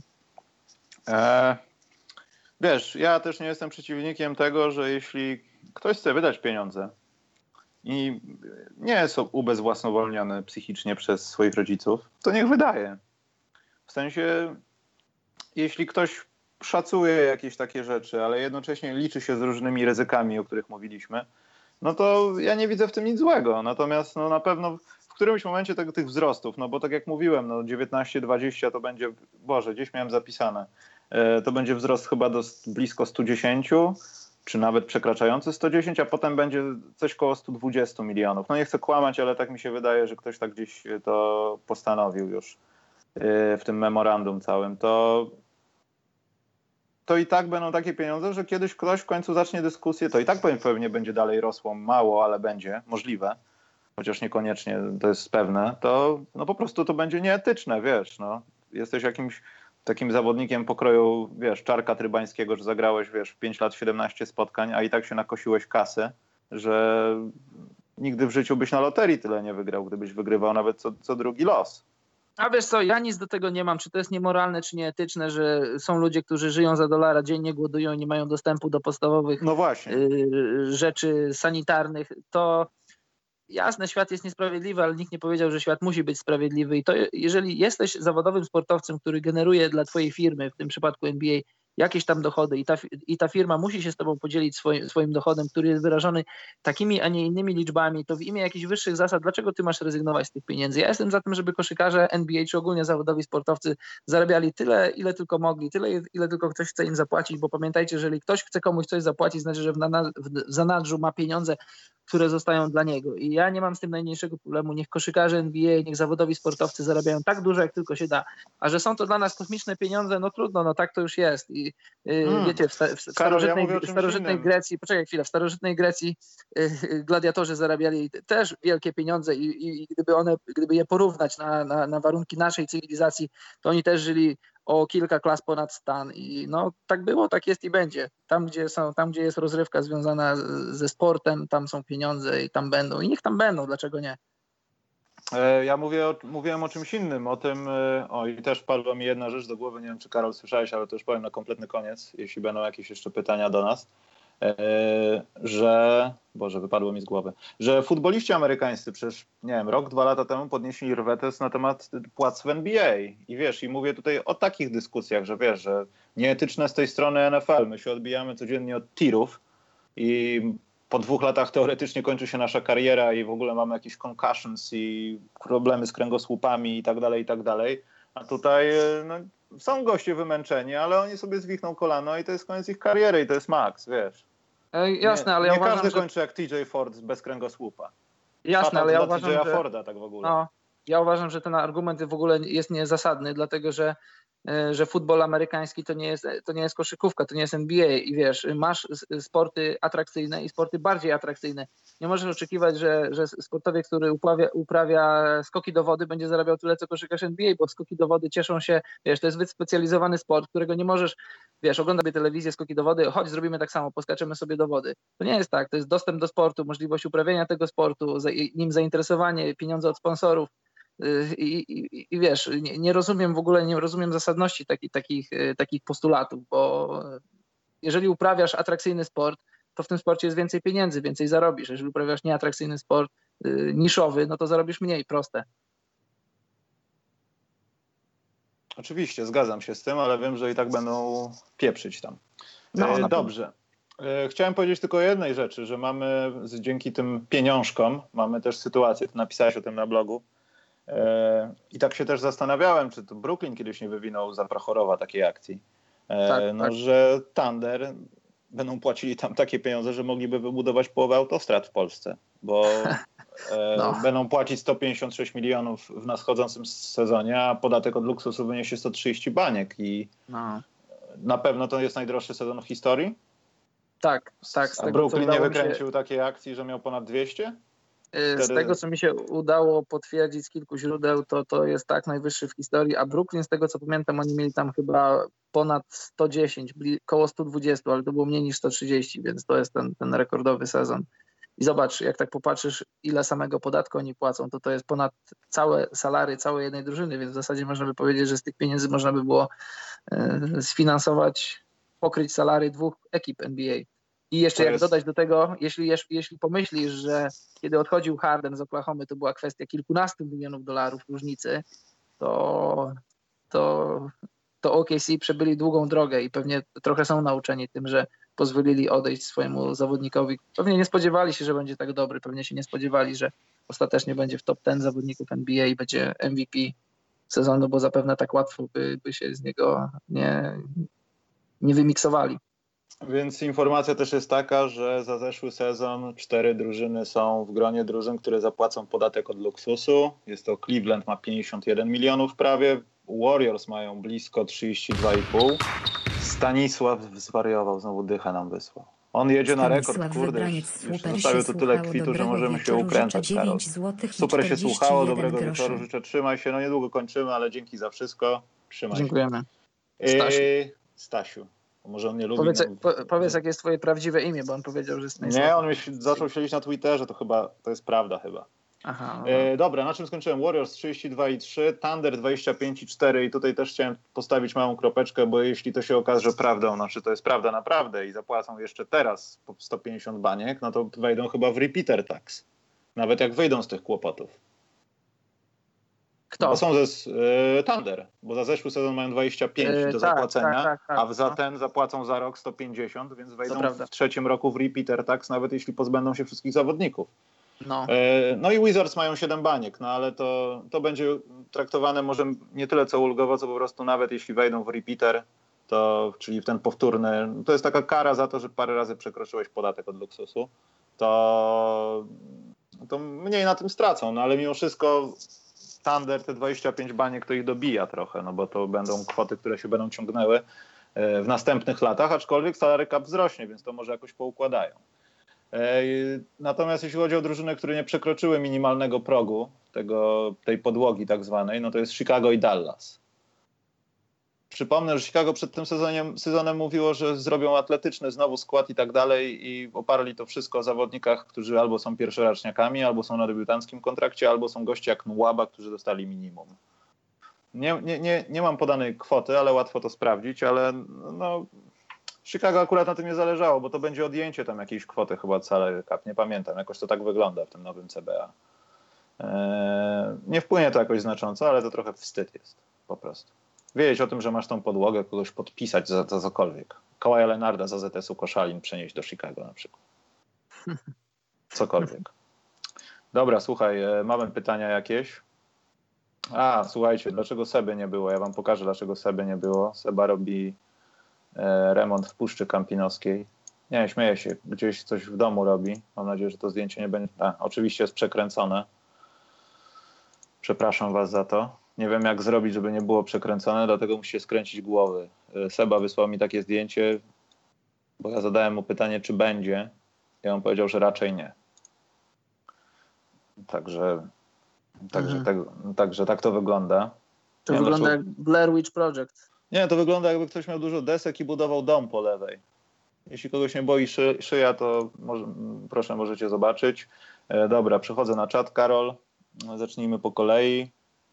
Mateusz pyta, sędziunio nasz, eee, blu, blu, blu, blu, blu, blu, blu. Pytanie. Nie macie wrażenia, że wokół Westbrooka jest taka sama atmosfera, jaka była wokół Kobiego? Czytałem dzisiaj internet na temat przedłużenia Paula George'a i z trzydziestu jeden komentarzy trzydzieści było negatywnych, a jeden był neutralny i dziewięćdziesiąt procent z nich dotyczyło, jak on może chcieć grać z Westbrookiem, że nic nie wygrywają.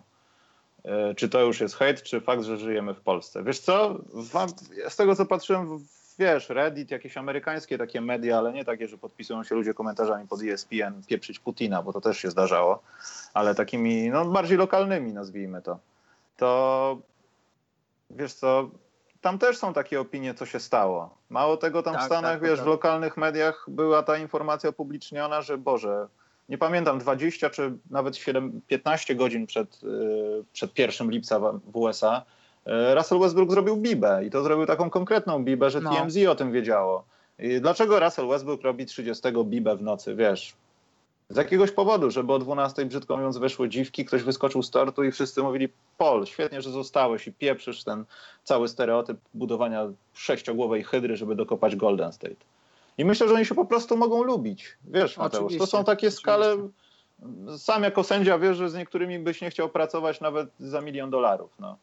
I... Ja za milion to by zagrał. No nie, no ja wiem też, no, to też jest takie gadanie, ale wiesz, że czasami w niektórych momentach cena nie gra roli, bo po prostu nie możesz patrzeć. Ty też wiesz doskonale o tym, że ja znam jedną osobę, z którą też nie mógłbym przeprowadzać treningów koszykarskich. To jest na tej zasadzie. A że Westbrook mógł stworzyć atmosferę, poza tym my znamy Westbrooka z tego, że on jest wariatem przy tych wszystkich ludziach w szatni, gada głupoty, ubiera się jak idiota, ale może to jest najlepszy ziomek, żeby z nim pogadać stary o życiu nawet, wiesz, że to jest taki, t- taki twój plaster na złe dni, że on ci pomaga we wszystkim, pokazuje, że ta koszykówka nie jest może najważniejsza, powalczymy w tym składzie, ale jak nie wygramy, trudno, no, zrobimy wszystko, żeby wygrać, bo to będzie piękne, ale nie, już zero obietnic. Właśnie, to jest jedna rzecz i to, to nie było tylko na skalę polskiego internetu, ale ogólnie całego, bo media są zszokowane, bo było tyle tych narracji, które pchały Paula George'a do jego rodzinnego Los Angeles i teraz wszyscy I sobie myślą, ja Karol, jestem... No? Nie, bo muszę wtrącić i to, co Mateusz napisał, jak możecie chcieć grać z Westbrookiem, że nic nie wygrają? Właśnie pytanie, co to znaczy nic nie wygrają? No jest właśnie określony układ sił w N B A, jest Warriors, będzie coś jeszcze z LeBronem, ale to nie daje gwarancji tego, że wy wygracie. Prawdopodobnie nie wygracie, ale to nie daje też pola takiego, że jesteście do dupy, bo wyjeżdżacie gdziekolwiek i rozwalacie tym składem połowę świata. Jasne, bo zau- zauważ teraz, wszyscy zauważcie, słuchacze, i ty, Michał, też potwierdzisz pewnie, od paru lat, w zasadzie od kiedy Warriors istnieją, stworzyła się taka narracja, że jeżeli dobry zawodnik czy wybitny zawodnik nie odejdzie, nie stworzy super teamu z jakimś innym, czy dwoma, czy trzema super zawodnikami, to, to w odczuciu wielu robi źle, dlatego że odniesieniem są Warriors. I jeżeli zrobisz ruch, i ruch, który w ogólnym rozrachunku, w ocenie jego mówisz, ok, fajny jest to ruch, ale to jest ruch, który nie zagraża Warriors. Może i nie zagraża, ale dlaczego musisz cały czas się porównywać do Warriors i dlaczego ja cały czas uważam, że mówiłem to wiele razy, jeszcze na pewno wiele razy powiem, ja uważam, że jest piękno w tym, w jaki sposób pokonujesz drogę, w jaki sposób idziesz do celu, a nie tylko to, że do tego, same, do tego celu dotarłeś, bo ja uważam, że jedno mistrzostwo K D w Oklahomie zdobyte za pięć, za siedem lat, u schyłku jego kariery było, smakowałoby lepiej, byłoby lepiej odebrane, lepiej zapamiętane niż teraz dwa, a może trzy, a może cztery, nie pięć, nie sześć tytułów w Golden State, które, co by nie mówić, na koniec dnia są łatwiejsze i no powiedzmy, że łatwiejsze i postawmy kropkę. I, i też byłem, mówiłem to na samym początku, w ogóle zaskoczony, że tylu amerykańskich dziennikarzy szanowanych i naprawdę poczytnych było zszokowanych tym, że P G jednak nie wybrał kierunku Los Angeles, bo, bo dla mnie to, to nie jest żaden szoker, że, że P G został w, w aspekcie czysto sportowym, bo nie byłem w Oklahomie, ale mam jakiś tam jej obraz, czytałem o niej, widziałem parę dokumentów, więc zakładam, że w Oklahomie nie żyje się aż tak atrakcyjnie jak w Los Angeles, ale w, na poziomie czysto sportowym Oklahoma City Thunder jest w tym momencie lepszą drużyną niż Los Angeles Lakers, kropka. Oczywiście, jeżeli Kawhi i LeBron tam dołączą, tego nie, te, te, nie wiemy, jak to będzie i też nie wiemy, jakie były, były relacje z P G, z, z Kawhiem i z LeBronem, więc... Więc dlatego tyle, tyle P G zebrał hejtu, że nie, że nie wybrał takiej drogi, jaką mu kreślili kibice, którzy już oczami wyobraźni oglądali te mecze i, i wiecie, jedno, jedno z określeń, których nienawidzę, że ta drużyna jest fun to watch, że ona będzie taka fajna, ona będzie taka fajna do oglądania na League Passie. Nie lubię tego, że sport, że N B A staje się jedną z rozgrywek, że po prostu wiesz, dziś, czy, co oglądamy dziś wieczorem, czy odpalamy Netflix, czy może obejrzymy sobie jakiś mecz N B A, to... to ja uważam, że to nie tak powinno być, że sport jednak powinien mieć trochę tego waloru jakiegoś dodatkowego niż tylko czysto rozrywkowy. Zgadzam się, ale też wiem, że ciężko uniknąć narracji, kto zdobędzie tytuł, wiesz, kto będzie zajebisty. Ja, ja rozumiem, ja kiedyś przez dużo lat tak traktowałem Chicago, że ja nie chcę mówić nazwiskami, ale tak jak u nas kibice Chicago Bulls, no za każdym razem wszystko jest dobrze. I potem się kończy to fatalnie. Ja wiem, że teraz jest lepiej niż było i mamy szansę jako kibice się cieszyć bardziej lub mniej. Może kogoś podpiszemy, ale wątpię w to. Zaka Lawina pewnie rozdrapie Sacramento i dobrze. To rozumiem popadanie w ten taki, w ten taki nurt tego, wiesz, żeby łatwo iść, bo nic nie wygrałeś, bo nie wygrałeś tytułu. Cleveland jest do dupy, LeBron jest do dupy, bo nie wygrali tytułu. Wiesz, łatwo w to iść, po prostu. Łatwo pójść do sklepu i kupić koszulkę sobie Golden State Warriors. Notabene nie wiem, co zrobię ze swoją koszulką Kawaja, którą kupiłem, Karol, w Londynie. Teraz żałuję. No pamiętam, no musisz... Ale, wyb- że je- ale wybór Kawaja miałem żaden, bo będzie... miałem albo Blake'a Griffina w Clippers, albo Kawaja. No to wybrałem no aktualnego zawodnika. Do, no to jeżeli Kawaj odejdzie, to będziesz miał koszulkę retro.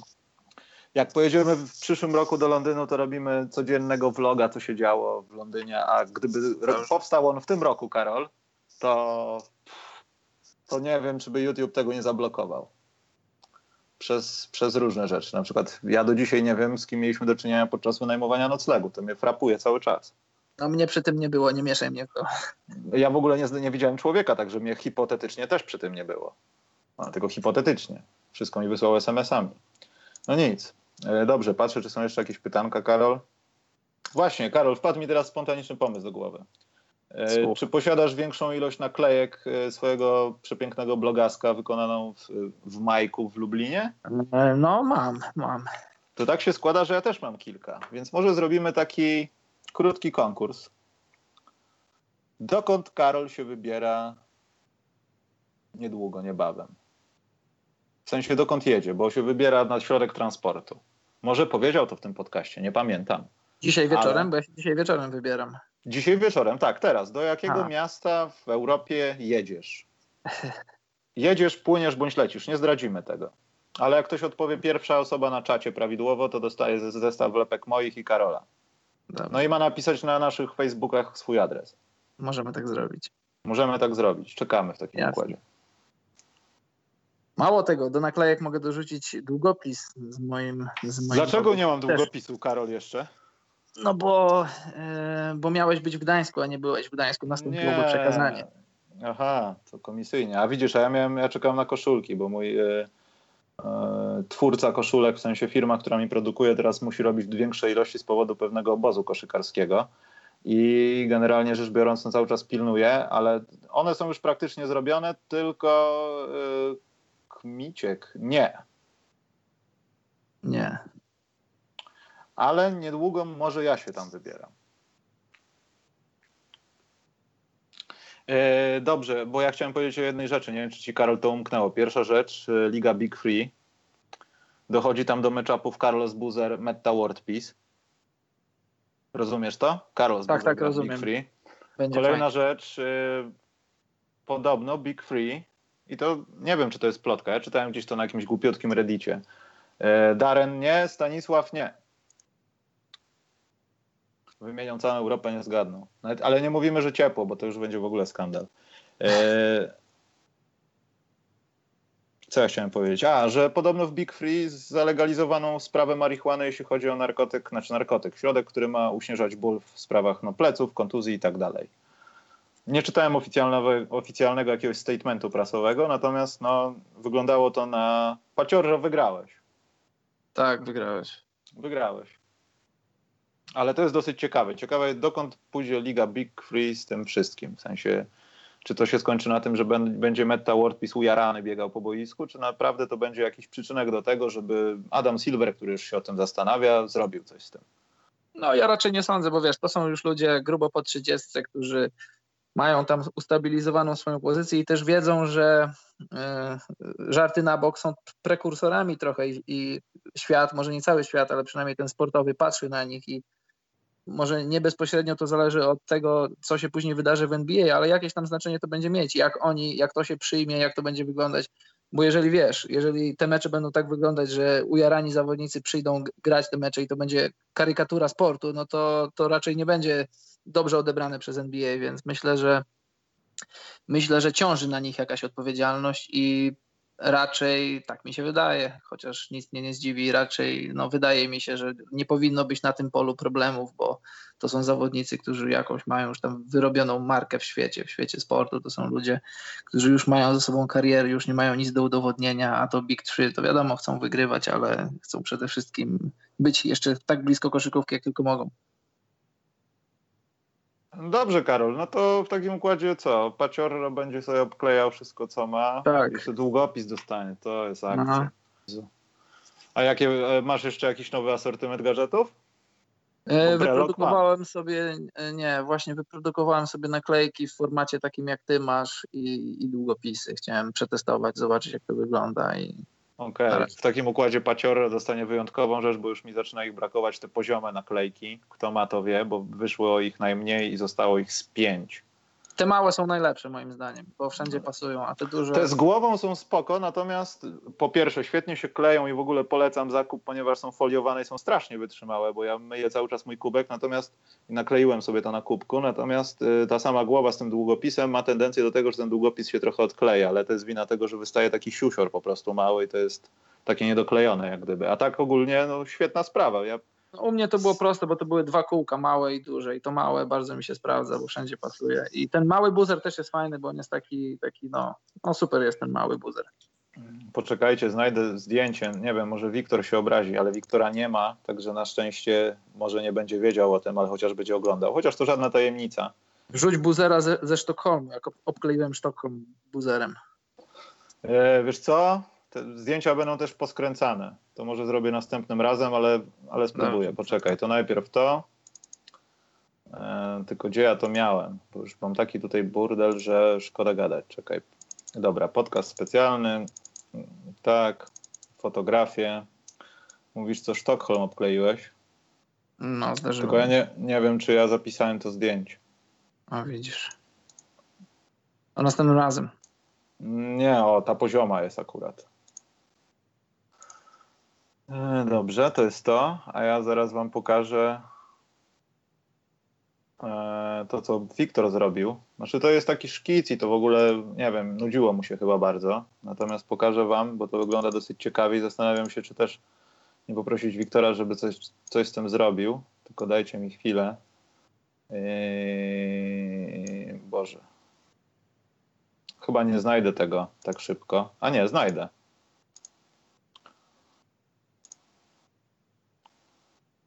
Że coś takiego, że on niby w pasy jest zapięty. I się zastanawiam, czy na, na podstawie tego nie zrobić czegoś z tym. Wiktor tak sobie pomalował. Poza tym właśnie, Wiktor, wejdźcie, wejdźcie sobie na wszystkie profile Wiktora. Wiktor Konopacki, sobie googlujcie czy coś. Eee, zrobił teraz dla White, Hi- dla White House Records Magiera i Laska. Mówi wam to coś pewnie, kodeks i tak dalej. Świetną okładkę i on robi tak, zrobił taką rzecz, jak gdyby rysunki w rysunku, że dużo małych rysunków tworzy taką, no tak naprawdę taki jeden wielki blur, ale jak się przyjrzeć, to wszystko ma tam sens, to jest masakra. Ja podziwiam już nie tyle skille artystyczne, co precyzję roboty, no bo to jest serio. Przy braku cierpliwości w takich czynnościach manualnych to można tylko rzucić tym w cholerę i się zdenerwować. Nic więcej. Dobrze, no to Karol, nie wiem, no. Życzę ci szerokiej wody. Dziękuję. Poczekaj, Darren napisał, nie wiem, czy kogoś to interesuje, ale Luksemburg ograł Cypr na wyjeździe w kwalifikacji Eurobasketu. Wiesz co, chcieli, chciałem, myślałem na to, żeby rozmawiać o Eurobaskecie, ale może przeniesiemy ale to na... kobiet czy mężczyzn? Czy... Bo przecież teraz są kwalifikacje Mistrzostw Świata i na przykład Polska będzie grała z Kosowem dzisiaj. Może a... miał na myśli Darren Mistrzostwa Świata. Świata. No nie widzę takiego meczu. Bo ja sprawdzam wyniki. Na przykład tak? Szwecja dzisiaj wygrała z Turcją, Łotwa Chciałem wygrała z Ukrainą. Polska, Litwa pogadać, ale tutaj nie było. Włosi przegrali z Holandią, Chorwacja wygrała z Rumunią. Trwa mecz Bułgarii z Hiszpanią. Hiszpania wygrywa ponad dziesięcioma, więc zapewne wygra. Łomad. Litwa gra z grami. No i dwudziesta trzydzieści Polska gra z Kosowem na wyjeździe. O właśnie, to z chęcią zobaczę. Nie wiem, Dardan Berisha będzie grał, on jest zdrowy, bo ja nie śledzę no, tego. Chyba, chyba będzie, tak. O, tak, tak. To można obejrzeć. Dobrze, no to za kilka, mecz, za kilka minut mecz, także możecie zobaczyć, chociaż patrząc na Polska-Litwa, no to nie ma specjalnie na co patrzeć, ale to nie dlatego, że cisnę polskim koszykarzem, tylko że Litwa no, po prostu jest silna, no, jak na no. nas. I, no wiesz, jednak w dzisiejszych czasach dwóch zawodników N B A robi różnicę. Zobacz, Valanciunas na skalę N B A jest zawodnikiem, no dobrym, powiedzmy przyzwoitym, niewybitnym, a tutaj na skalę europejskich rozgrywek to jest naprawdę, jest naprawdę kimś. Dodasz do tego Sabonisa, młodego Sabonisa, którego miałem okazję widzieć na żywo w dwa piętnaście na Eurobaskecie, kiedy jeszcze był młokosem, później w dwa szesnaście, kiedy już miał rok za sobą w N B A i już była widać różnica, ale teraz między dwa szesnaście a dwa osiemnaście to jest taka różnica, to jest jak inne ciało, inne ciało człowieka. Ma taką, za przeproszeniem, łapę, że... ciężko to sobie wyobrazić. No jest bardzo silny i, i widać, że to doświadczenie w N B A procentuje i no, jeśli nie masz zawodników z N B A, to ciężko wygrywać w europejskiej czy w fibowskiej ogólnie koszykówce.